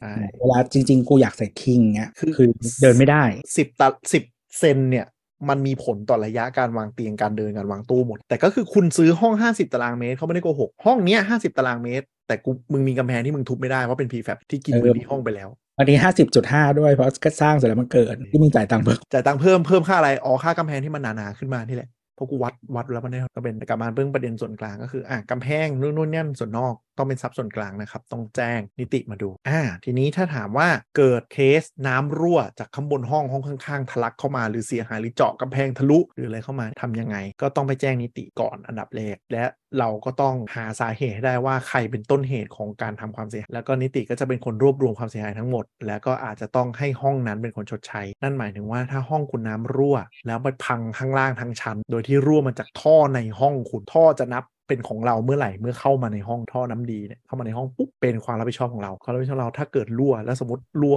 รั่วแตกหนักเลยข้างล่างเสียหายหมดความเสียหายทั้งหมดจะอยู่ที่เรา เจ๋งยับ เจงยับแต่ในความเป็นจริง นิติส่วนใหญ่จะทำประกันเคสอย่างนี้ไว้อยู่ เพื่อที่จะได้ต้องซ่อมแซมเพราะว่าเขาต้องซ่อมส่วนกลางด้วยนึกออกปะ อืม เออเพราะที่เสียหายหนักๆอ่ะมันจะเป็นส่วนกลาง แต่ซับในห้องสมมติรั่วที่ไม่ใช่โครงสร้างรั่วลงมาโดนทีวีคุณพังไอห้องที่พังอ่ะก็จะมาเอากับเรา อืม คืออย่างคอนโดเก่าเราคอนโดก็มีเคสรั่วเคสอะไรเยอะคอนโดมันเก่าแล้วเนาะนั้นยี่สิบปีก็มีที่นิติจ่ายจ่ายซ่อมจ่ายอย่างเงี้ยเยอะมีมีทุกเดือนเลยนะฮะเดือนเดือนหน้าฝนเนี่ยมีทุกเดือนนะฮะแบบสามห้องสี่ห้องอะไรเงี้ยแต่ละก็ก็มีมาตลอดนะก็จัดการไป แต่ว่าคอนโดเนี่ยค่อนข้างดีในแง่ว่า เงินกองทุนเหลือเหลือเยอะนะฮะ เหลือแบบเงินนอกบ้านเหลือฝากกินดอกเบี้ยเป็นหลายล้านอะเออ ก็ยังโอเคอยู่บริหารใช้ได้อยู่ อืมใน ก็ ทาง จะ กลั ไม่ บกัน มีปัญหา ในทางกลับกันถ้าซับส่วนกลางรั่ว เช่น เคสที่ออกข่าวบ่อยๆเนาะสระว่ายน้ำระเบิดปุ้งน้ำทะลักลงมาห้องข้างล่าง ก็จะต้องเป็นนิติบุคคลชดใช้ให้เจ้าของร่วม นั่นหมายถึงว่าส่วนใหญ่ก็จะมีการทำประกันความเสียหายภายนอกอยู่แล้ว แต่ถ้าซัมฮาบริหารไป 10 ปี แล้วเสือกลืมทำประกัน หรือว่าเงินไม่พอไม่ได้ทำประกันขึ้นมา นิติไอนิติบุคคลก็ต้องเป็นคนจ่ายเจ้าของร่วมนั่นหมายความว่าถ้าเงินไม่พอ นิติก็จะไปของเงินเจ้าของร่วมตามสัดส่วน เพื่อชดใช้เจ้าของที่ที่เสียหาย อ่า ก็คืออีกคนนั้นก็จ่ายตังค์ให้ตัวเองด้วยส่วนหนึ่ง ใช่ ก็คือจ่ายอาจจะจ่ายเป็นเปอร์เซ็นต์หนึ่งเปอร์เซ็นต์อันนี้ไปแล้วก็ได้เงินก้อนกลับมาเพื่อซ่อม เพราะฉะนั้นพูดง่ายๆบริษัทไอ้นิติบุคคลเนี่ยมันก็คือภาพจำลองของประเทศอะถ้าทุกคนไม่เอาใจใส่และบริหารเฮียและพังขึ้นมา ทุกคนก็ต้องเสียภาษีค่าส่วนกลางก็คือภาษีที่จะต้องไป คืออย่างของ โอเค เราอะคอนโดเก่ามันมีไอ้นี่ด้วยแบบ อย่างที่เคนเล่าก่อนอันนี้ที่แบบเปลี่ยนสภาพทรัพย์ส่วนกลาง อืม ก็คือมันมีห้องซาวน่าอยู่ แล้วแบบผ่านไปหลายสิบปีแล้วมันพังแล้วทีเนี้ยค่าซ่อมมันก็คือแบบแพงก็เลยไม่ได้ซ่อม คุมจะซ่อมอะถ้ายิ่งไม่ค่อยใช้กันก็ยิ่งไม่คุมซ่อม ก็เลยแบบ เอออะไรเงี้ยแล้วแล้วก็มันมีห้องเหมือนห้องที่เคยเป็นห้องฟิตเนส อืม เออแต่ว่าคือคอนโดเนี้ยมันมันมันมีปัญหามาตั้งแต่สร้างว่าแบบคือสมัยนั้นมันไม่ได้เป็นไม่มีเดฟเจ้าใหญ่เลยนะสมัยนั้นอ่ะ อืมใช่ใช่ ก็เขาก็จะมีแบบเรื่องโกงเรื่องอะไรอย่างนี้ด้วยแหละเออแบบหมายถึงว่าจ่ายค่าเข้ากองทุนไม่ครบ หรือว่าให้ส่วนกลางไม่ครบหรืออะไรอย่างเงี้ยก็มีฟ้องร้องซึ่งทำให้ส่วนกลางบางส่วนมันไม่ครบเนาะมันก็เลยจะอ่ะก็ต้องเปลี่ยนไปทำเป็นอย่างอื่น ก็ต้องให้กรรมการเป็นคนอนุมัติ แล้วก็อนุเอ่อกรรมการก็เอาเข้าที่ ที่ประชุม เนี่ยว่าให้ approve ใช่แล้วก็คือคอนโดนี้มันซ่อมเยอะมันมันมีแบบอย่างเคสแบบทาสีอาคาร ที่ใช้เงินแบบหลายแสน หรือว่าเปลี่ยนท่อเปลี่ยนท่อน้ำใหม่ทั้งตึก อืม เออเพราะว่าท่อเดิมเก่ามากแล้ว ก็คือเปลี่ยนแม่งทั้งตึกเลย เป็นล้านต้องเอาเข้าที่ประชุม ถ้าเปลี่ยนห้องน้ำเนี่ยไองานระบบเนี่ยมันจะนับที่ตรงไหน แต่ส่วนใหญ่เขาจะเปลี่ยนให้ลูกบ้านไหมปะเขาถือเป็นงานต่อ เปลี่ยนในชาร์ฟ ใช่ไหมอ๋อ เป เป ลี่ยนลี่ยนแค่ส่วนชาร์ป แต่ถ้าต่อ เป็นตัวก ต่อ ลาง ออกจากมิเตอร์ออกไปปุ๊บเป็นความรับผิดชอบของลูกลูกบ้านนั้นใช่ไหมเออรู้รู้สึกจะนับที่มิเตอร์ใช่ปะ ประมาณนั้นแต่คือโครงการเนี้ยเนื่องจากว่า เออเราว่าก็น่าจะเป็นความความดีอย่างหนึงคือ เนื่องจากว่าทางเดินตรงกลางตรงระเบียงซึ่งส่วนใหญ่งานระบบของโซนกลางมันจะอยู่ตรงระเบียง อืม ตรงไม่ใช่ตรงเดินตรงอะไรเขาเรียกคอริดอร์ทางเดินอะ ทางเดินทาง เออที่เขาจะไม่ฝากไปที่ลูกบ้าน แล้วก็มันมีวอยตรงกลางอีกนั้นที่มันมหาศาล เลยซ่อมอะไรง่ายหน่อย ใช่แล้วก็ชาร์ฟอะมันจะไปมีอยู่แบบห้องเว้นห้องอะ เออนึกออกนึกอ จะ อก มี นึกออก เออมันจะเป็นแบบสองห้องคู่กัน แล้วก็มีชาร์ฟสองข้าง อื มันก็จะ มา มี ตรฐานนะ ที่ที่แบบทำอะไรพอสมควรเอออะไรอย่างเงี้ย แล้วก็คือห้องชาร์ฟทุกอันมันจะเปิดได้มันจะมีเนี่ยเออที่มันแบบไปบำรุงได้อะ อืม แล้วก็แต่ว่าที่เปลี่ยนท่อใหม่อะก็คือมีทั้งเปลี่ยนท่อน้ำแล้วก็เปลี่ยนท่อระบายน้ำที่เป็นแบบมาจากดาดฟ้าอะไรอย่างเงี้ย อ่าท่อน้ำทิ้งท่อท่อท่อระบายน้ำฝนท่อระเบียง ท่อรวมระเบียง ใช่ก็คือบางส่วนก็จะต้องแบบไว้นอกอาคารหรืออะไรอย่างเงี้ยก็เก็บงาน แต่แนะนำว่าถ้าไม่มีความรู้เรื่องนู้นนนั่นปุ๊บ เกิดเรื่องอะไรผิดปกติรีบแจ้งนิติก่อน เพราะว่าส่วนใหญ่เขาจะมีช่างประจำตึกหรืออะไรอย่างเงี้ยเพื่อมาช่วยเหลือเบื้องต้นเพื่อไม่ให้ความเสียหายมันลุกลาม แล้วก็หลายที่ที่เขามีบริษัทบริหารเนาะเขาก็จะมีเซอร์วิสซ่อมให้เลย ก็คำนวณราคามาให้เลยอะแล้วก็ช่างตึกอะไรขึ้นไปทำให้ แล้วก็ คื จ่ อย บางทีซ่อมเล็กๆน้อยๆบางทีเขาไม่ได้คิดเงินอะ ใช่ใช่ใช่เล็กๆถ้ามันเป็นทำเล็กๆน้อยๆไม่ต้องใช้เครื่องมือ หรือบางอันมันไม่ใช่ซ่อมอ่ะมันเป็นเหมือนแบบบางทีมันเป็นงานแฮนดี้แมน อ่ะท่อตันนู่นนี่นั่นอะไร เอ อย่างเงี้ อย แบบเปลี่ยน ช่ว ไฟ ดูให้ อย่างเงี้ย เออเขาก็มาช่วย ได้ ดู ส่วนใหญ่เขา ลองคุก็ยกับนิติก่อน เออบางทีคุณก็คือถ้าบางทีเขาทำได้หรือว่าก็อันนี้อาจจะแล้วแต่ที่นะอันนี่ก็ต้องคุยแบบให้แค่ทิป หรือว่าอะไรก็ป้าไป แต่ถ้าความเสียหายทั้งหมดเกิดในห้องคุณเช่นกระเบื้องตกกระเบื้องแตกอะไรเนี่ยก็ไม่ใช่ความรับผิดชอบของนิติแล้วเราก็ต้องหาช่างมาเอง แต่ก็ลองสอบถามนิติก่อนเพราะเขาจะมีสเปคกระเบื้องมีอะไรอยู่แล้วเขาอาจจะออฟบางถ้าเป็นมีบริษัทบริหารอะเขาก็ออฟเฟอร์ซ่อมให้เลยหมายถึงว่าเขาก็คิดเป็นงานรับเหมาไป แล้วก็เงินก็ก็นั่นอะเข้าเข้าพนักเข้าอะไรของเขาไปเขามีระบบหรือเมดเหมือนกันก็คือบางที่ก็คือไม่ต้องไปหาเมดข้างนอกมาไอเมดที่ทำส่วนกลางให้เราเนี่ยก็มี มีบริการ ออฟเฟอพิเศษ ใช่ แต่ว่าอาจจะแบบนอกเวลาทำงานของเขาหมายถึง เออ ว่ามันเป็นชั่วโมงต่างหากเนาะจากจากที่เขาเอ่อทำหน้าที่ให้ส่วนกลางอะไรเงี้ยก็ว่า ใช่ ไป เขาก็จะมาอย่างสมมติเขาทำงาน 6 วัน วันที่วันหยุดเขาก็อาจจะมาทำความสะอาดห้องเราตามแอป หรือแพลตฟอร์มที่ที่บริษัทมหานิติแหละจัดการให้เขาก็ได้เหมือนเป็นรายได้เสริมไปหรืออะไรเขาตกลง คืออย่างของพวกถ้าเดี๋ยวนิติใหม่ๆเดี๋ยวเนี้ยก็จะมีแอปใช่ไหมแล้วมันก็จะมีแบบอย่างอีกอ่าอย่างไอคอนโดใหม่ก็คืออ ม ไม่มีแอปแอปช่างแอปแม่บ้าน แล้วก็แอปของนิติต่างหาก ความตลกอย่างหนึ่งก็คือว่าที่แอปนิติเนี่ย อืม คุณแยกก็คืออย่างที่เล่าว่ามันมีบริษัทบริหารสอง อืม เออก็คือใช้คนละหน้านะไอไอเจ้าที่แพงก็คือหน้าแบบเจ้าที่ถูกใช้อีกหน้าหนึงแบบดีแบบ ตลกดีอะแต่เป็นระบ แล้ บ วแต่บริษัทไงตอนนี้เราอยากเราอยากให้นิด เขาไม่อยากให้รู้ว่าแบบถูกกับแพง เราอยากให้อีคอนโดใหม่เราเนี่ยแม่งใช้แอปมากเลย ตอนนี้มันใช้เป็นนี้เนี่ยเลยหลายคู่เกียรติมาก อันนี้มีทั้งไลน์ออฟฟิเชียลทั้งแอปเออแล้วก็แต่ก็คุยในแอปอ่ะมันจะมีเตือนแบบเตือนเมล อืม เวลาเอ่อได้พัสดุได้เมลเข้าจะเตือน แล้วก็จะมีพวกแบบจ่ายค่าน้ำค่าไฟ หรือจะจ่ายผ่านไลน์ก็ได้มา เอ่อกรรมการนิติบุคคลอายุ 2 ปีนะครับวาระอ่าไม่สามารถดำรงตำแหน่งได้เกินได้เกิน 2 วาระนะ ยกเว้นแต่ว่าไม่มีคนมา สมัคร สมัครเลยนะครับเป็นต่อไปได้เรื่อยๆ แล้วก็อ่าเมื่อกี้ไปหามาละ ถ้าจะเปิดให้มีการประชุมวิสามันล่ารายชื่อ 20%นะครับ1ใน 5 เปิดประชุมวิสามันได้ แล้วก็การประชุมขออนุมัติมติอะไรก็ตาม ก็คือที่ที่ไม่ใช่เรื่องประเด็นที่กฎหมายกำหนดอะจะใช้เสียงกึ่งหนึ่งของเขาเรียกว่าอะไรนะไอ้จำนวนคนมาประชุม ของที่ประชุม จำนวนคนมาประชุมเออแล้วก็หลายอย่างถ้ามาไม่ถึงกึ่งหนึ่งก็ให้เรียกประชุมใหม่ภายใน15 วัน แล้วก็ลดลงไปเหลือแค่หนึ่งในสาม ห้ นะ เท่าไหร่วะจำไม่ได้มันจะลดลงเรื่อยๆ จนจนถึงสุดท้ายประมาณ 20 หรือ 25เปอร์เซ็นต์อ่ะก็ประชุม เออเหลือแค่เหลือแค่หนึ่งในสามของขององค์ประชุม อืม ซึ่งก็คือสมมุติว่าแบบมี 400 ห้องอะไรอย่างเงี้ยแล้วมากันแบบแค่แบบไม่ถึง 200อ่ะก็ต้องเลื่อนประชุมไปหนึ่งรอบ แล้วหลังจากนั้นก็จะเหลือแบบหนึ่งในสามขององค์ประชุมคือหมายถึงว่า ถ้ามาแค่ 60 คนอ่ะก็คือมีมี 18 คนก็โหวตผ่านอะไรอย่างเงี้ย มันจะต้องผ่านจนได้ละ เออ ใช่ สุดท้าย แต่ต้องเป็นประเด็นที่กฎหมายไม่ได้บังคับนะ พวกเนี่ยอย่างใช้ทรัพย์ส่วนกลางนี่นั่นต้องเป็นเกินกึ่งหนึ่งของเจ้าของร่วม คือไม่ใช่ว่าแบบแอบประชุมแล้วแบบลดลงเรื่อยๆแล้วกูก็อนุมัติบ้าบอเลยนี่หรอกไหมไม่ได้ แล้วก็สิ่งหนึ่งที่กฎหมายยังเป็น แต่วงเงินอ่ะได้ เออวงเงินได้เออมันจะมีมันจะมีกฎหมายกำหนดไอ้กฎหมายกำหนดที่เราพูดไป7จ็ดแปดข้อตะกี้มีแค่นั้นเองที่เหลือก็คืออยากอนุมัติอะไรอยากปิดแปลงอะไรก็จัดการได้เลยซึ่งหลายหลายคอนโดเนาะก็จะวัวหายล้อมคอกก็คือ ไม่ยอมเข้าประชุมเนี่ยแหละจนความเสียหายมันเกิดแล้วไปอนุมัติเบิกจ่ายบ้าบออะไรก็ไม่รู้ขึ้นมา แล้วก็เป็นเรื่องครับ แล้วมันก็มีแท็กติกอย่างเช่นแบบสมมติแบบเบิกได้แสนหนึ่งอ่ะก็เบิกทีละแสนนั่นแหละ ใช่ อื ซึ่งแต่มัน นก็แต่ถ้าไปจับกันได้อะก็ต้องนั่นแหละไปฟ้องว่า ว่าเป็นว่าเป็นอะไรนะ เจตนาไม่บริสุทธิ์เป็นทุจริตต้องบี หรือบางทีมันแบบเขาเรียกว่าอะไร เออเป็นสร้างงบผูกพันไว้อะ อืมอืม สมมติว่า subscription บริการนี้ 5 ปีอย่างเงี้ยอ้วก ไม่ต้องไม่ต้องชัดขนาดนั้น อย่างเช่น เปลี่ยนระบบอุปกรณ์ที่จอดรถ อืม สมมติค่าเปลี่ยนทีแรกอ่ะมันแสนสองใช่ปะแต่ว่าเดี๋ยวมีจะมีส่วนที่ลูกบ้านต้องจ่ายก็จะมาเรื่อยๆอย่างเงี้ยซื้ออุปกรณ์นู่นนี่นั่นอุปกรณ์ให้ลูกบ้าน อุปกรณ์ของเออเจ้าหน้าที่นิติเหมือนสมมติเรานี่บริษัท ไม่มี นี้ เลยสแกนหน้า อืมอะไรอย่างเงี้ยเหมือนเราทำทำไว้เดี๋ยวมันต้องซื้ออีกอะไรอย่างเงี้ยมันก็เป็นวิธีแบบโกงอะ่ะ อ่าองค์ประชุมครั้งแรกต้องมากกว่า 1 ใน 4 ถ้าน้อยกว่า 1 ใน 4 ยกเลิกเรียกประชุมภายใน 15 วัน โดยที่ประชุมครั้งที่ 2 ไม่ต้องนับองค์ประชุม อืม มันจะมีนี่ด้วยแบบตอนเรียกประชุมต้องส่งจดหมาย อ่า ลงทะเบียนภายในกี่วัน ภายในเจ็ด กี่ วั วัน น เจ็ดวัน เออ เจ็ดวัน แล้วก็ก่อนประชุมกี่วัน รู้สึกจดหมายลงทะเบียนจะยกเลิกแล้วมั้ง เอาเราเดี๋ยวนี้ไม่ต้องแล้วหรอ เหมือนแต่ว่าต้องเป็นจดหมายที่เอาไปใส่มีการส่งอย่างชัดเจนและพร้อมหลักฐานเงี้ยบางคอนโดก็คือไม่ส่งลงทะเบียนแต่ให้มาเซ็นรับ อืม เออแบบต้องมีลายเซ็นอย่างเงี้ย แต่ว่าถ้าคอนโดใหม่หรือว่าบางทีแบบคนอยู่น้อยอะ่ะ หรือว่าแบบผู้เช่าเยอะอะ่ะมันก็มันก็จะไม่ได้ มันจะไม่ถึงเจ้าของเพราะ แต่ เพ หลาย ราะผู้ ที่ เช่าผู้เช่าอ่ะถ้าเขาไม่ได้รับมอบสัญชาเขาจะมาโหวตแทนเจ้าของไม่ได้ เออเออแต่แต่หลายที่ก็ยังเป็นจดหมายลงทะเบียนเพราะมันเซฟตัวเองเพราะว่าเจ้าของบางทีมันไม่ได้อยู่ที่นี่เนาะมันก็ต้องส่งไปอยู่ตามที่อยู่ตามทะเบียนบ้านก็อ๋อหน้าที่ของนิติบุคคลนึงก็คือให้ความร่วมมือกับอ่าเจ้าหน้าที่รัฐนู่นนั่นด้วย อย่างเช่น มันจะมีเรื่องเก็บภาษีอะไรนะภาษี ที่ดินเหรอ ที่ดินเออที่มันนู่นนี่นั่นอะไรเงี้ยต้องให้ก็ไม่มีอะไรแล้วมั้งน่าจะหลักๆ แล้วก็เออส่วนใหญ่จะเป็นเรื่องที่คนเข้าใจผิดที่อยากคุยอยู่นี้แหละนะคือว่าผู้จัดการกรรมการนิติเนี่ยมันเราเรียกกันติดปากนิตินิติเนี่ยมันไม่ใช่ เป็นบริษัทบริหารและนิติบุคคลก็คือคุณอะมันคือบริบริษัทเนี้ยก็คือคอนโดเนี้ยคุณน่ะเป็นเจ้าของร่วมทั้งหมด เพราะฉะนั้นคุณมีอำนาจในการตัดสินตัดสินใจและสอบถามเสมอนะครับ คือไม่ใช่ว่าแบบเราเป็นลูกบ้านคือเป็นคนเช่าหรือว่าจะอะไรและ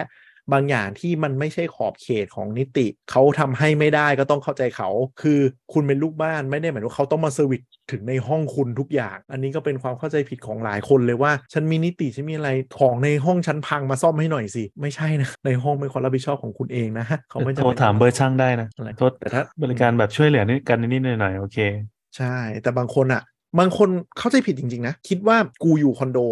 ก็คือคุณต้องมาซ่อมอะไรทุกอย่างในห้องให้ฉันด้วยเพราะว่าฉันจ่ายค่าส่วนกลางไปแล้ว อืม ไม่เกี่ยวไม่เกี่ยวเลย แต่ว่าเราสามารถไปขอเขาได้เรื่องว่าสเปคโครงการสีเบอร์อะไร สเปคโครงการเดิมอะไรเขาจะมีทั้งหมดข้อมูลทั้งหมดไว้ แล้วก็แปลนงานระบบทั้งหมด เขาจะต้องเก็บไว้ให้เราขอได้ อืม ก็อยากปรับเปลี่ยนอะไรอย่างไรก็นะล่ารายชื่อ ก็เหมือนนี่เลยทำอะไรนะประชามตินู่นนนั่นเลยล่ารายชื่อ หรือว่าติดต่อไปที่กรรมการ กรรมการต้องมีหน้าที่รับฟังลูกบ้านนะคือหมายถึงว่าไม่ใช่แบบกูโอ้โหกูเป็นกรรมการผู้ยิ่งใหญ่แล้วไม่ทำอะไรแล้วอย่างเงี้ยกรรมการต้องมีหน้าที่เอ่อไปบี้ผู้จัดการนิติบุคคลหรือบริษัทนิติบุคคลมาตอบคำถามลูกบ้านเสมอครับถ้าไม่พอใจอะไรมาก็ล่ารายชื่อได้ ผู้จัดการนิติก็ล่ารายชื่อได้ ถ้าไม่โอเค ส่วนใหญ่จะเริ่มที่กรรมการเนี่ยจะเป็นคนล่ารายชื่อเพื่อไล่ผู้จัดการนิติบุคคล หรือว่าเปลี่ยนบริษัทบริหารกรรมการจะมีอำนาจพอสมควร ก็จริงแต่ว่าจริงๆอ่ะถ้าถ้าแบบกรรมการอะตอนทำสัญญา ก็ดูสัญญาไว้ให้ดีๆ ได้ เช่นแบบจะเขาเรียกว่าอะไรเออสมมุติว่าจะสิ้นสุดสัญญามันอาจจะต้องมีบอกบอกบอกล้างก่อน ภายใน อืม กี่วันถ้าไม่บอกก่อน อืม เออมันจะมีค่าปรับนู่นนนั่น หรืออาจจะมีเราคือจริงๆอ่ะเราเป็นคนจ้างใช่ไหมเราก็จัดการคอนดิชันเข้าไปแบบ อืม ก็คุยกันอย่างเช่น เออถ้าบริหารมีปัญหาตึ๊ดๆๆๆสามารถบอกล้างได้ทันที อืม โดยไม่ต้องบอกล่วงหน้าและไม่มีค่าปรับเออ อ่าอ่า ว่าไป ถ้าเกิดเจอปัญหาทุจริตปัญหาทำความเสียหายให้ปุ๊บ ก็สามารถเปลี่ยนหรือไล่ออกได้ทัน อืมก็จริงๆ อีกอันหนึ่งที่คืออย่างคอนคอนโดใหม่เราอะไม่มีไอ้นี่เลยก็คือ คนที่สำที่เหมาะแก่การเป็นกรรมการ หรือควรจะมีอยู่ในกรรมการ ก็คือคนที่มีความรู้เกี่ยวกับกฎหมาย อืมควรเลย อ่าแล้วก็เกี่ยวกับ บัญ การ ชี ครอบครุงอาคารแล้วก็บัญชี อืมสามตำแหน่งนะ อาจจะเป็นแบบวิศวะสถาปัตย์หรืออะไรอย่างนี้ แล้วก็แบบเรื่องบัญชีการเงินอะไรอย่างเงี้ยนะคะแล้วก็กฎหมาย อืมแนะนำเลยว่ากรรมการอย่างน้อย 3 คนคุณจะต้องเป็นคนที่มีความรู้ด้านนี้ 3 คน อืม ไม่งั้นจะไม่งั้นชีวิตจะเหนื่อยมาก เพราะบางทีแบบคือถ้าบริษัทบริหารดีเขาอาจจะช่วยให้ความรู้ให้คำแนะนำแต่วันไหนที่เขาหลอกคุณนะก็ไม่รู้ อืม เออ อันนี้เว็บพี่เอามาสรุปสรุปแล้วกันว่า การจัดการอาคารชุดมีอะไรบ้างคณะกรรมการเนี่ยก็คือดูแลความเรียบร้อยของอาคารชุด งานหลักๆก็คือ จัดการดูแลทรัพย์ส่วนกลาง แล้วก็อย่างหนึ่งคืองานด้านกิจการนั่นกิจการหมายถึงว่าเนี่ยทำบัญชงบัญชีแอดมินทั้งหลายแหละและสุดท้ายก็คือ การประชาสัมพันธ์ต่างๆ ของกฎระเบียบเพื่อการอาศัยอยู่ร่วมกัน นั่นหมายถึงว่าบางทีเนี่ยกรรมการที่สิบคนอาจจะต้องทำหน้าที่ชี้ขาดด้วย เวลาประเด็นข้อพิพาทของเจ้าของร่วม คือหมายถึงว่ามีอะไรที่ดันไม่มีกฎแล้วดันทะเลาะกันขึ้นมาเช่นจอดรถซ้อนคันจะอนุญาตไม่อนุญาตหรืออะไรยังไง ก็ต้องให้กรรมการประชุมกันแล้วก็ออกมาเป็นหนังสือแจ้ง และถ้าลูกบ้านหรือเจ้าของร่วมไม่พอใจก็ให้เปิดวิสามันเพื่อทะเลาะกันให้จบ หรือบางทีก็ก็จะมีคนมาทะเลาะแบบ มีมติมาแล้วในที่ประชุม ไม่โอเค กลุ่มที่ประชุมอะไรมี ไม่ได้นะรู้สึกจะจะไม่จะจะจะไม่มีสิทธินะต้องไปไปประชุมรอบหน้าแทน ก็ตีไปก่อนไง ใช่ต้องเล่น มั ใหญ่ต้องเล่นใหญ่ก่อน เอ ต้อองเล่นให มัน ญ่ เยอะเนี่ยอยังแบบเนี่ยที่คอนโดเนี่ยมีคนจอดรถสิบคันเนี่ย ก็ต้องออกกฎเนาะเพิ่มสติกเกอร์เพิ่ม access card อะไรว่าไป เออเนี่ยปรับอยู่วันละห้าร้อยเตรียมฟ้องอยู่เนี่ย แล้วโดนฟ้องยังยังไม่ฟ้องกำลังจะรับฟ้อง กำลังกำลังจะฟ้องเพราะว่าค่าปรับทุกวันอ่าใส่เข้าไปในค่าส่วนกลางแล้วก็ฟ้อง แต่ก็ต้องทำอ่ะไม่งั้นคุมคนไม่อยู่ จอดรถสิบคันมึงบ้าปะ และกฎก็บอกไปชัดเจน คือ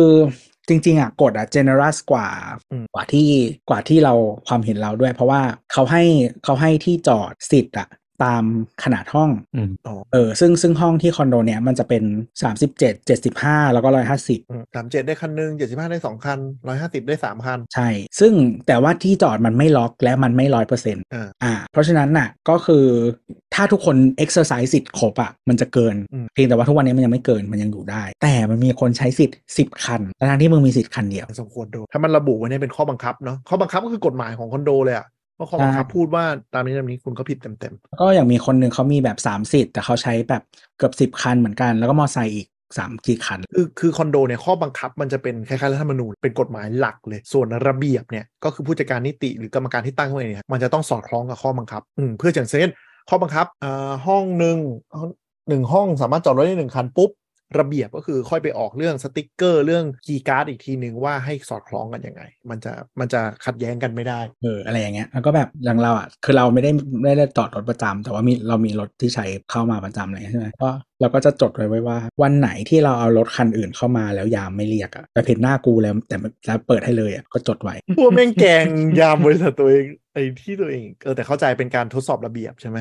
คือมันนึกออกไหมคือเราอ่ะ อืม เออ แล้วถ้าคนอื่นเขาทำแบบนี้อ่ะ เออ แล้วมันจะมันจะแท็บ มันจะ ได้ยัศังกดิ์สิทธิ์ได้ยังไง ใครก็ไม่รู้เข้ามาอะไรเงี้ยคือเราเปลี่ยนรถเข้ามาหลายคัน คือมีคันเดียวที่ติดสติกเกอร์ อืม แต่เราแต่เรามีคันอื่นที่เราเปลี่ยนเข้ามาปะแบบหลายคันมาก อืม แล้วก็คือเห็นหน้ากูแล้วก็เปิดเลย ไม่เคยเรียกไม่เคย เป็นกรรมการต้องไม่มีอภิสิทธิ์เนี่ยใช่แต่ต้องทำให้เป็นระเบียบแหละส่วนใหญ่ไอ้คอนโดที่มันจะมีปัญหาก็คือนี่แหละ กรรมการเนี่ยทำตัวไม่อยู่ในระเบียบ อืม มันก็จะทำให้ก่อวอร์ดกันง่ายใช่ไหม อืม อ่า แล้วกู กรรม กดนับนับนับไปเลย แล้วก็ตอนประชุมประจำเดือนก็แบบคนตอนนี้นะครับผมเข้ามาแล้วก็ยามเขาเปิดให้เลย กี่ครั้ง แต่จ ก ริ ลาง งๆ วั อะ นกลางคืนมันมันเพราะมันไล่ได้กลางวันกลางคืนเรารู้ว่ายามคนไหน คือความหละหลวมส่วนใหญ่มันจะเกิดจากความสนิทนี่แหละไอ้คนคุ้นนุ่งคุ้นหน้าเล่าให้ฟังแล้วกันก็มีเคสหนึ่งที่คอนโดเพื่อนก็คือใช้ความคุ้นเคยนี่แหละ ผู้หญิงผู้ชายเลิกกันไปแล้ว ยามไม่รู้แล้วก็คือผู้อ่าผู้ชายไม่ไม่ยอมให้เลิกเป็นคอนโดชื่อผู้หญิงผู้ชายเนี่ยเลิกกันโดดทะเลาะกันเลิกตัวใหญ่โตเลิกไปแล้ว แต่ว่าผู้หญิงก็ไม่ได้บอกไม่ได้บอกยาม แต่ว่าเขายึดคีย์การดมาแล้วนึกออกมาเลิกกันไปแล้วผู้เอ่อยามก็เห็นเป็นอ้าวพี่คนนี้มานู่นนั่นอะไรอย่างเงี้ยมาปุ๊บก็ไปเปิดให้ แล้วก็นั่นแหละแบบทำเป็นพูดว่าผมลืมคีย์การดนู่นนนั่น แต่ลิฟต์ขึ้นมาอีกหนึ่งชั้นเพื่อไปบุกทำร้ายผู้หญิง โอ้โห ก็เป็นเรื่องเลย โดนไล่ออก โดนไล่ออกแล้วก็โดนแจ้งความด้วยย้ อืม ำนะครับเพราะพวกนี้ต้องระวัง แล้วก็บางคอนโดที่ได้ยินมาก็คือต้องมีการใครแขกมาอ้างชื่ออย่างเดียวไม่ได้ว่ามาห้องไหน ต้องลงมารับมาสิ ต้องลงมารับและบางทีก็ได้รับการอนุมัติถ้าเป็นรถเข้ามาแล้ว ไม่มีการแจ้งล่วงหน้าให้ปฏิเสธไล่อย่างเดียวเลย คือไม่ใช่มาแบบบางคนมันจะมาแล้วอ้างชื่อห้องมั่วๆนึกออกปะ แต่จริงๆก็คือไม่ได้ต้องคนที่จะรู้ว่ามีเพื่อนกำลังมา ให้ให้ไลน์ทิ้งไว้ให้ให้ยามอะที่ อืม ยามจะต้องรับรู้อะภายในแบบแค่ 10 นาทีก็ได้อะไรเงี้ยเขาจะได้รับรู้ว่าจะมาห้องไหนชื่ออะไร มันก็ต้องมีกฎเกณฑ์เพิ่มขึ้นบางอะไรอย่างเงี้ยเพราะว่าบางคอนโดยิ่งยิ่งคอนโดคนมีตังค์หน่อยเนี่ยมันชอบจัดเฮาส์ปาร์ตี้เยอะแล้วมันมั่ว อืม บอกว่าคือวิซิเตอร์มันเยอะมากมาแบบมาแฮงเอาท์กันอะไรอย่างเงี้ยแล้วสิ่งที่เกิดขึ้นก็คือมันมีคนแฝงตัวเข้ามา เพราะว่าเขารู้ว่าคอนโดนี้มีดารา อืม แล้วก็มาอ้างรู้รู้ว่าจะเป็นแฟนคลับหรืออะไรเงี้ยรู้แล้วแอบเข้ามาเออผมมางานนี้ด้วยอะไรเงี้ยแล้วมัวก็เป็น หลาย ๆ ที่มันมีฟ a ซิลิตี้จัดปาร์ตี้ด้วยแหละสมัยเนี้ยนะแบบโฮคิทเช่นหรือชื่อที่อะไรก็ตามก็คือมันเอื้อให้ทำ ใช่ใช่ใช่ ว่าหมายถึงว่าตัว protocol ที่มันรักษาความปลอดภัยอ่ะมันก็ต้องเอ่อดีไซน์มาตามนี้อะไรอย่างนี้ด้วยอะไรเงี้ยคืออย่างคอนโดเราเองที่เราที่เราอยู่คอนโดเก่าเนี่ยก็เคยทะเลาะกับยามกันแต่ไม่ใช่ความผิดยาม คืออะไรวะอยากว่าทำตามหน้าที่แล้วไปทะเลาะเขาอย่างเงี้ยเหรอ เ ช่ใช่ก็คือเหมือนเหมือนแบบคือจะมียามคนที่เขาแบบเคร่งเคร่งกฎมากๆอะไรไม่ตอนนั้นเรามาอยู่ก็ไม่รู้เออแบบคนที่ไม่ได้ที่ไม่ได้ลงชื่อว่าเป็นลูกบ้านอ่ะ อันนี้ อืม เป็นผู้เช่าหรืออะไรก็ได้ อืม คือเขาก็จะให้แลกบัตรทุกครั้งอะไรอย่างเงี้ยเออตอนหลังเราก็ลงทะเบียนอะไรเรียบร้อยก็จะไม่มีปัญหาละเออไม่ว่าเขาจะจำคือคืออย่างยามคนเนี้ยเขาก็แบบไม่ว่าเขาจะจำหน้าได้หรือไม่ได้ อะไรก็ตามอะ อืม เขาก็จะแบบเออเรียกหมด อืม เออแบบเคร่ง ก็ดีแล้วนี่ ก็ดีก็ดี อ้อเออนิดหนึ่งถ้าใครเช่าคอนโดหรืออะไรอยู่จริง ๆ ตามกฎหมายนะครับ ต้องไปแจ้งนิติด้วยนะ ใช่ ว่าต้อเราเป็ ง นคนอยู่ ใช่ ไม่ใช่แค่ส่งมอบกุญแจแล้วเซ็นสัญญาแล้วจะเข้าออกได้เลยมีความผิดนะครับต้ ใช่แล้วคือถึงเป็นเจ้าของร่วมอ่ะถ้าคุณไม่ได้เป็นแบบไม่ได้ลงชื่อว่าเป็นผู้ที่อยู่อาศัยประจำอะจริง ๆ เขาก็มีสิทธิ์ไม่ให้ไอ้นี่นะ ใช่เขาไม่สิทธิ์ปฏิเสธไม่ให้เข้านะถ้าไม่ได้เป็นเจ้าของ อืมเพราะว่าคือถึงแม้คุณจะเป็นเจ้าของร่วม แต่ว่าคุณไม่ใช่ผู้อยู่อาศัยอ่ะแล้วอยู่ เออ คุณเข้ามาแบบจัดการทรัพย์ของคนที่เป็นผู้เช่าก็ไม่ได้นะ ใช่ก็คือเหมือนเวลาเราเนี่ยพูดเลยมันย้ายเข้าทะเบียนบ้านอ่ะ ก็คือตามหลักต้องไปแจ้งนิติทั้งหมด ถึงแม้ความเป็นจริงจะไม่ค่อยไปแจ้งกันก็เถอะแต่ว่าควรแจ้งไว้เพราะว่ามันจะ protect ตัวเอง เราเองด้วยในฐานะผู้ให้เช่าและผู้เช่า อืม เพราะว่าเกิดเป็นเรื่องอะไรขึ้นมา เราจะได้ที่อยู่เป็นหลักเป็นแหล่งจริง ๆ ในเรื่องอะไรว่าเราไม่ได้บุกรุกหรืออะไรเงี้ยว่าะถ้าเกิดเคสแบบทะเลาะกันขึ้นมาแล้วเขาบอกว่าเอาไม่ได้แจ้งนิตินิติไม่รับรู้ขึ้นมาจะเป็นเรื่อง เออถึงคุณเป็นผู้เช่าคุณก็มีทรัพย์ไม่มีสิทธิ์ในในในทรัพย์อะระหว่างที่คุณเช่าอยู่อะ อ่าไปเล่นส่วนกลางไปเล่นฟิตเนสอะไรได้อะไรเงี้ยถ้าไม่ไม่ได้ลงชื่อไว้บางทีมันไปไม่ได้ มันถือว่าเป็นบุคคลภายนอก อ่ะก็สุดท้ายถ้านิติไม่โอเค มีงานแบบมีอะไรขึ้นมาก็สิ่งที่ลูกลูกบ้านหรือว่าเจ้าของร่วมทำได้นะครับ ก็คือนี่แหละเปิดโหวตครับ เพราะฉะนั้นการเป็น active citizen ในคอนโด แล้วก็ไม่ปล่อยให้กรรมการหรือผู้จัดการทำอะไรซีซัวเนี่ยเป็นพลังสูงสุดแล้วกันของลูกบ้าน อืม ไปโหวตซะ ก็จะช่วยถ้าอะไรชุมชนเข้มแข็งนะชุมชนก็จะน่าอยู่ ไม่เหมือนประเทศไงคุณก็ต้องไปโบก ได้ เพราะฉะนั้นก็อย่าแปลกใจเนาะว่าว่าทำไมเราส่วนหนึ่งประเทศเราที่มันชิบหายอย่างนี้ก็เพราะนี่แหละอะไรบางทีสังคมตัวเองที่ไม่อยู่ก็คือโอเคกูก็ไม่ไปประชุมหรอกกูก็ไม่อะไรหรอกไม่อะไรแล้วพอมันเกิดความชิบหายขึ้นมาแล้ว ตอนนั้นก็จะคนพบว่าโดนสูบเลือดไปหมดครับฝากกัน จะมาแบบอ๋อรับร่างไปก่อนอย่างเงี้ยมันไม่ได้ หรือจริงๆ เข้าใจว่าบางทีมันประชุมวันอาทิตย์เช้าส่วนใหญ่เนาะอาจจะไม่สะดวกไม่อะไรแนะนำว่าอย่างน้อย คุณมีสิทธิ์ที่ต้องได้รับสรุป หรือมินิทการประชุมทั้งหมด เขาจะมีทำ ใช่ อ่านซะ ต้องไปคุณไปขอได้ คือบางทีเขาไม่ส่งให้ ก็ไปขอซะแล้วอ่าน และถ้ามีข้อพิรุษสงสัยนั่นแหละ คุณสามารถถามกรรมการและผู้จัดการได้เสมอ เขามีหน้าที่ต้องตอบนะ ถ้าหลีกเลี่ยงไม่ตอบหรืออะไรขึ้นมา ก็เล่นตัวเรื่องอะไรก็นั่นแหละ คุณก็สามารถนั่นแหละบอกลูกบ้านบอกอะไรกันได้ ว่า เออ มันมีเรื่องอย่างนี้นะ มันมีอะไรมีพิรุษนะคุณชี้แจงปุ๊บ ซึ่งถ้าคุณคือคิดว่ามันคุณเป็นคนเจอปัญหาแล้วรีบบอก เราว่าคนก็ให้ความร่วมมือคือพูดชัดเจนว่ามีแต่ก็ อย่าให้มันเกิดเรื่องไปเลยเพราะว่าอย่างที่ตัวบอกว่าถ้าเราปล่อยปละละเลยเนาะแล้วเขาเซ็นสัญญาต่อเนื่องไปแล้ว เช่นซื้อของใหม่ไม่ใช่ซื้อซื้อของมันเป็นอาจจะซ่อมบำรุงรักษาเปลี่ยนบริษัทยามเปลี่ยนบริษัทแม่บ้านหรือว่าใช้คนเกินความจำเป็นเงี้ยมันกองทุนส่วนกลางมันโดนดูดออกไปอย่างรวดเร็วเนี่ยมันจะไม่พอแล้วสุดท้ายก็เข้าเนื้อรับ อืม บ้านบ้านก็จะมีอีกแบบหนึ่งนะจะฟอร์แมตไม่เหมือนคอนโดนะอันนี้บอกไว้ก่อนแต่บ้านที่มีการเก็บส่วนกงส่วนกลางอะไรเงี้ยก็จะเป็นอีกรูปแบบหนึ่ง กันก็คล้ายๆกันแต่ว่ามันจะแบบเขาเรียกว่าอะไรความใกล้ชิดกันของคนและและการกระทบกระทั่งหรือปะทะกันอ่ะมันก็จะน้อย แต่ก็จะแบบมีกฎแบบห้ามไม่ให้เข้าบ้านอะไรอย่างเงี้ยทำไม่ได้นู่นนี่นั่นมันจะมันจะแบบอย่างคอนโดอ่ะมันสามารถล็อกการใช้งานได้ถ้าคุณไม่จ่ายค่าส่วนกลาง คืออย่างสมมติวิสฟิตเนสอย่างเงี้ยที่คุณต้องใช้คีย์การ์ดเอ็กเซสเข้าการรับส่วนกลางเนี้ยถ้าคุณไม่จ่ายส่วนกลางขึ้นมาปุ๊บ คุณจะโดนระงับสิทธิ์ได้ เพราะว่าเหมือนกับคุณไม่จ่ายค่าส่วนกลางคุณก็โดนระงับสิทธิ์ใช้ส่วนกลางอะไรอย่างงี้ใช่ปะแต่ในทางกลับการถ้าหมู่บ้านอะส่วนกลางที่หมู่บ้านใช้เต็มที่มันก็คือไฟกับถนนอะไรอย่างเงี้ยนึกออกไหมมันก็คือคนไม่จ่ายมันไม่ค่อยเดือดร้อนอะมันก็ต้องแบบปล่อยให้เข้าบ้านไปอยู่ดี เราเราเคยเราเคยหมู่บ้านเราแต่ว่าที่ต่างจังหวัดอ่ะ อืม ก็คือปิดไฟหน้าบ้านแม่งเลย เอ่อปิดไฟไฟ ไฟ ที่สองหน้าบ้านใช่ป่ะตัด ปิด ไฟ ให้หมด นั้น เออ เพราะว่าคนอื่นไม่เดือดร้อนถือว่ามึงเดือดร้อนอยู่คนเดียว ใช่ก็คือหน้าบ้านมึงอ่ะกูปิดให้หมดเลย นะแต่มันจะมียุคหนึ่งที่จะชอบแบบบ้านนี้ไม่จ่ายค่าส่วนกลางแปะอันนั้น ผิดนะครับ เออ ไม่ ฟ้ ได้ องกันแล้ว ไม่ได้ แพ้นะครับ ห้ามทำเด็ดขาด อ่าแต่ว่ามีหลายหมู่บ้านเขาใช้วิธีนี้ฮะติด กลับกั อั น นใหญ่ๆนะเขียนว่าบ้านนี้จ่ายค่าส่วนกลาง อ่ะขอบคุณบ้านนี้ที่จ่ายค่าส่วนกลาง และเป็นส่วนหนึ่งที่ทำให้สังคมของเราน่าอยู่อันนี้ทำได้ครับ แต่เขาเลอะเทอะมากเลย คือแต่ ป้าย ละ เขียว เออหลาย ๆ ที่เขาจะมีเหมือนที่แปะเดี๋ยวเนี้ยเดี๋ยวเนี้ยที่แปะประจำอย่างเช่น หน้าเออเดี๋ยวเนี้ยส่วนใหญ่ถังขยะมันจะอินทิเกรตกับรั้วบ้านใช่ไหมฮะ อืม มันจะมีช่องสำหรับใส่อีป้ายจ่ายส่วนกลางแล้วเนี่ย อืม อยู่เขาก็จะไปใส่ตรงนั้นมาอาจจะดู ก็เลอะเทอะแหละ ก็แต่ก็เป็นที่เป็นทางนิดนึง เออ อะไรอย่างนั้น แต่อ่ะอันนี้ไม่ได้ชี้ช่องโจทย์นะอ่าถ้าคุณอยู่คอนโดแล้วคุณไม่ได้จ่ายค่าส่วนกลางอ่ะเขาไม่มีสิทธิ์ล็อกลิฟต์คุณนะคือสิ่งที่นิติไม่มีสิทธิ์ทำคือการที่คุณสามารถกลับเข้าสู่ห้องกรรมสิทธิ์คุณอะห้องที่คุณไม่มีสิทธิ์ห้าม คือการ ตัดออกจากระบบลิฟต์อะทำไม่ได้ มันถือว่าเป็นการขัดขวางนึกออกปะตัดน้ำตัดไฟทำไม่ได้ ตัดไฟส่องสว่างจนถึงห้องทำไม่ได้ แต่ว่าอะไรที่ไม่จำเป็นอะฟิตนงฟิตเนสห้องมีติ้งอะไรอย่างเงี้ยตัดได้ ถ้าจำไม่ผิดนะที่เช็คล่าสุดแต่ไม่แน่ใจว่า ว่ามีดีกามีอะไรเพิ่มเติมไหมแนวนี้ แต่รู้สึกรู้สึกจะทำได้ เพราะฉะนั้นบางคอนโดที่จะแบบต้องยอมติดคีย์การ์ด access ในห้องส่วนกลางเพิ่มเยอะๆอะเพื่อแสดงว่าคอนโดนั้นนะมีคนไม่จ่ายค่าส่วนกลางเยอะ แต่แต่เดี๋ยวนี้ด้วยความปลอดภัยเราเข้าใจว่ามันจะติดคอนโดใหม่เลยอะ่ะก็คือติดทุกจุด อืม มแบบสมมุติว่าคุณเอ่อชั้นส่วนกลางอะ่ะ มันจะกดได้ฟรีลี่อยู่แล้วใช่ไหม อืม หรือหรือมีคีย์การ์ดใครก็ได้ก็กดติดใช่ไหม อืม ออกส่วนกลางปุ๊บเอาเข้าห้องใดก็ตามสมมติไลบรารีอย่างเงี้ยก็คือติด ใช่ใช่ ถ้าเดินออกจากไลบรารีที่มันแบบอาจจะมีคอริดอร์อะ อืม เข้าโคคิทเช่นเข้าฟิตเนสอะไรเงี้ยก็คือติดหมด อืม อืม คอนโดใหม่เรา อจจะห้องน้ำอย่างเงี้ยที่ไม่ได้ติด คอนโดใหม่เราอะเราดูแล้วคือทำที่สแกนเผื่อไว้หมดแล้ว แต่แค่ไม่ได้เปิดระบบ อาจจะแบบเออถ้ายังไม่มีปัญหาก็ไปก่อนแล้วเดี๋ยวถ้ามีปัญหาค่อยล็อก เนี่ยคอนโดใหม่ก็มีเหมือนกันแต่ว่าไม่ไม่ไม่ได้ปิดไม่ได้ล็อก เออเหมือนกัน เออแต่คือเหมือนคอนโดใหม่อ่ะส่วนกลางอ่ะ ชั้นที่เป็นส่วนกลางอ่ะเป็น outdoor หมดเลย อืม แล้วคือคอริดอร์ทางเดินอ่ะ ระหว่างฟัซิลิตี้แต่ละอย่างอะจะเป็น outdoor แต่ว่าแต่ตัวฟัซิลิตี้มันเป็น indoor เพราะฉะนั้นอ่ะมึงต้องติดถ้าถ้าเปิดให้ติดอ่ะคือมึงต้องติดตลอดคือมันไม่ได้เป็น indoor ทั้งอันอ่ะ นึกออกเป็นแบบเอาดอแล้วเป็นห้องห้องห้องแยกก็คือแบบสแกนสแกนสแกนแยกหมดเลยจะเดินจากห้องหนึ่งไปห้องหนึ่งก็ต้องสแกนใหม่ตลอด ใช่ แต่จริงๆถ้าคอนโดไม่มีปัญหาเขาก็ไม่ค่อยล็อกหรอกแต่ถ้าล็อกอะแสดงว่ามันต้องเริ่มมีคนไม่จ่ายค่าส่วนกลางหรืออะไรอย่างเงี้ยพอสมควร แต่ปีแรกไม่มีปัญหาหรอกเพราะอะไรฟรี อ่ามันจะเริ่มมันจะเริ่มจนใหญ่มันจะเริ่มประมาณปีที่ปีที่เจ็ดปีที่แปดปีที่เก้าปีที่สิบอะก็คือ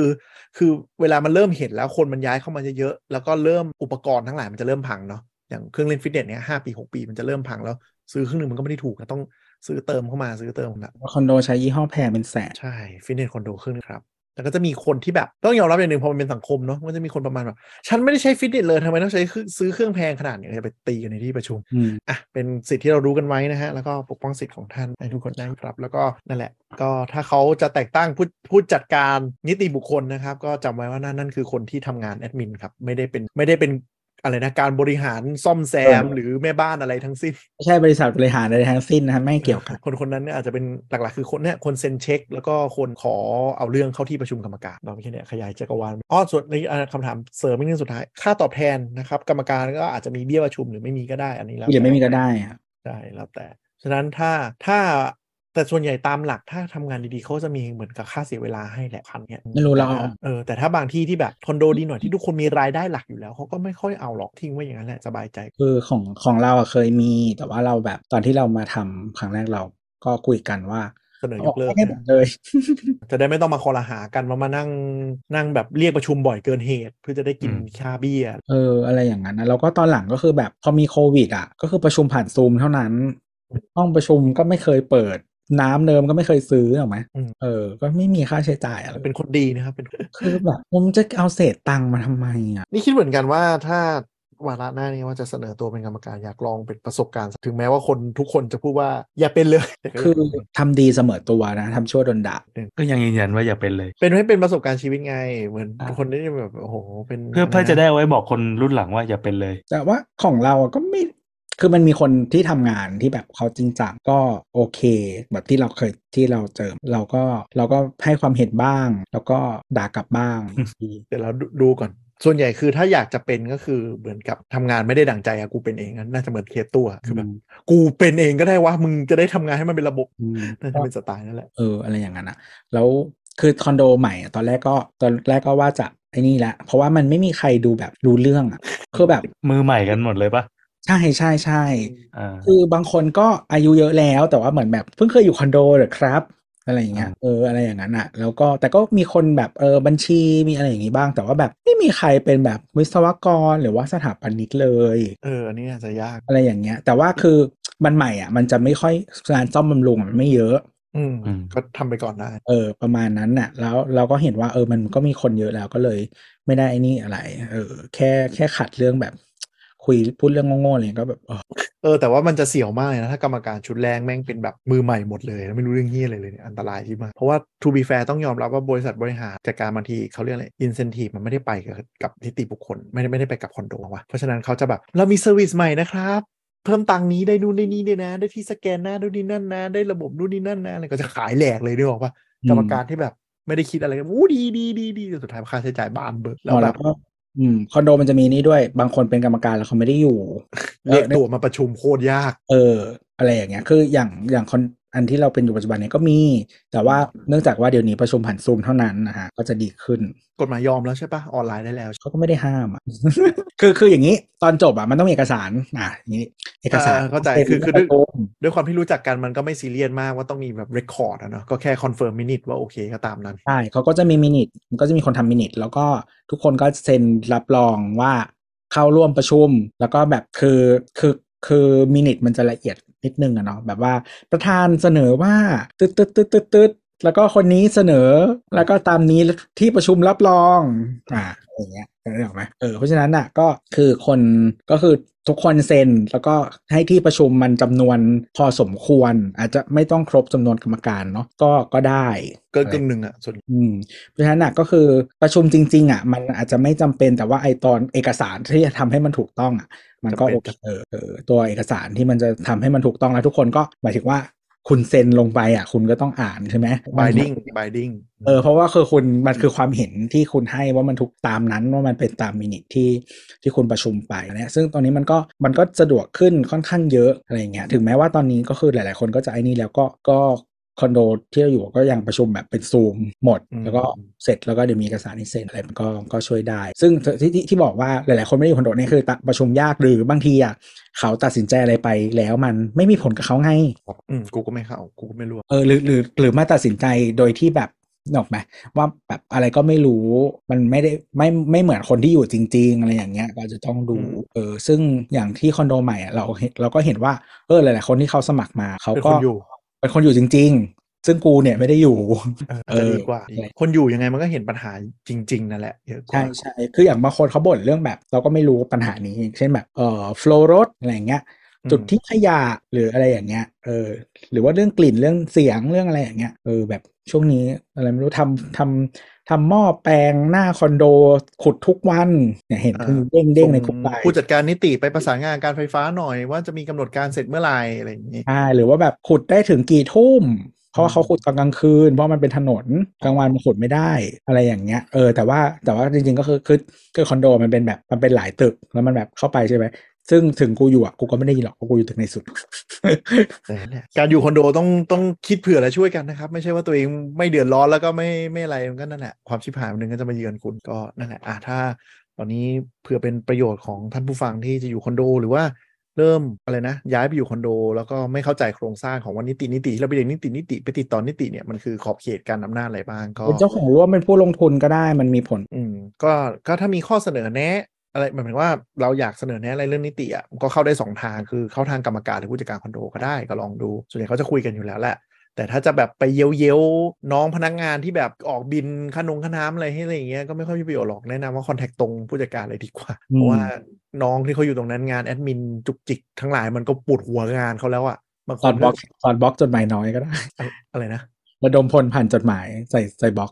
ได้เหมือนกัน ไม่ไม่คือบางทีแบบบางคนอาจจะชอบคิดว่า เอ้ยก็บอกเจ้าหน้าที่แล้วทำไมไม่รับการแก้ไขเนี่ยก็ต้องยอมรับว่าบางทีแบบน้องพวกนั้นเขาก็ลืม ไม่ได้ ง มีอำนาจ เออไม่ได้มีอำนาจอะไรเงี้ยเพราะยังไงเบอร์แบบมันเวลาได้ได้ชุดเวลคัมคิดอะมันจะมีบอกอยู่แล้วว่าผู้จัดการเป็นใครหรือเบอร์ช่องทางติดต่อหลักเงี้ยก็ติดต่อเข้าไป คือคนที่คุมคุมไลน์ไลน์คอนโดอะส่วนใหญ่จะแบบเป็นผู้จัดการนี่แหละ หรือว่าระดับรองผู้จัดการอะที่ถือไลน์เนี่ยว่าจะไม่ใช่เด็กก็มีอะไรก็ไลน์ไปก็ได้ หรือว่าช่องทางออฟฟิเชียลอื่น ๆ ที่เขากำหนดมาต่อเข้าไป ก็อย่างวันวันเลือกตั้งของเราล่ะ เสร็จก็มีคนมามันจะมีไลน์แบบ Open Chat อะที่มัน อืม รวมคน แต่ว่าไลน์คอนโดต่างหากหมายถึงว่าไอ้ไลน์ที่ไว้ติดต่อปัญหา เออ โอเพนแชทก็คือรวมคน ก็มีคนมาแนะนำตัวแล้วก็บอกว่าอ่าได้รับเลือกนะครับ ติดต่อได้ที่ไลน์นี้นั่นนนั่นอะไรเงี้ยเราเราก็เลยบอกรอรอที่ดินรับรอรับจดก่อนนะครับ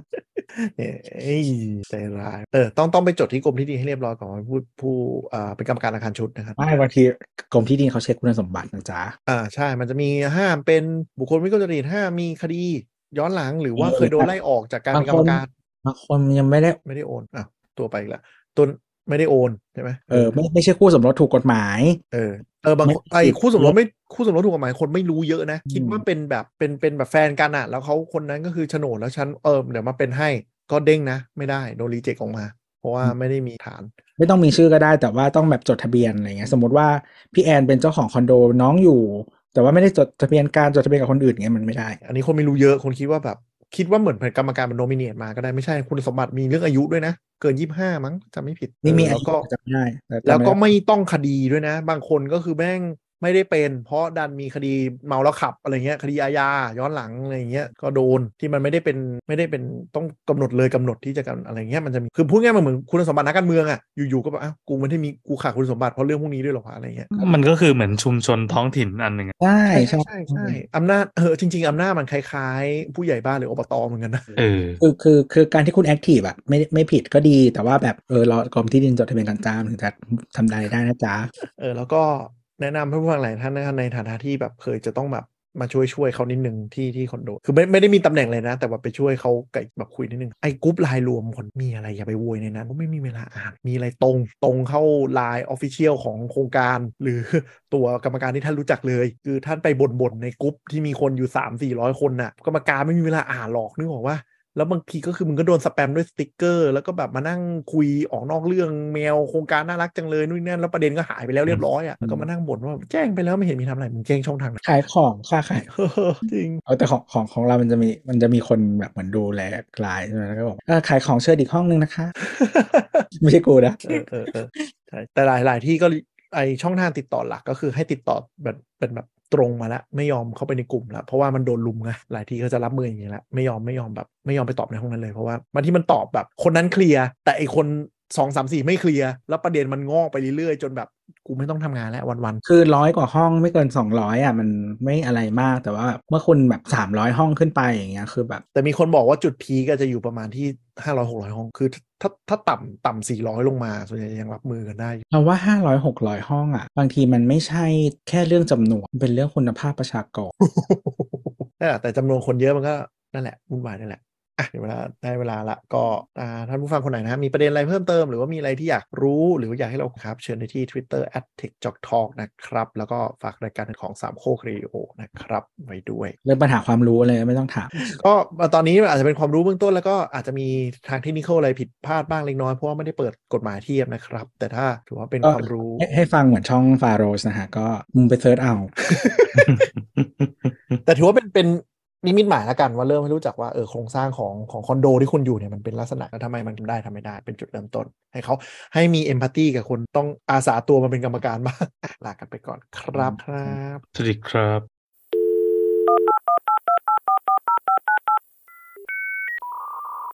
ครับ สวัสดีครับ you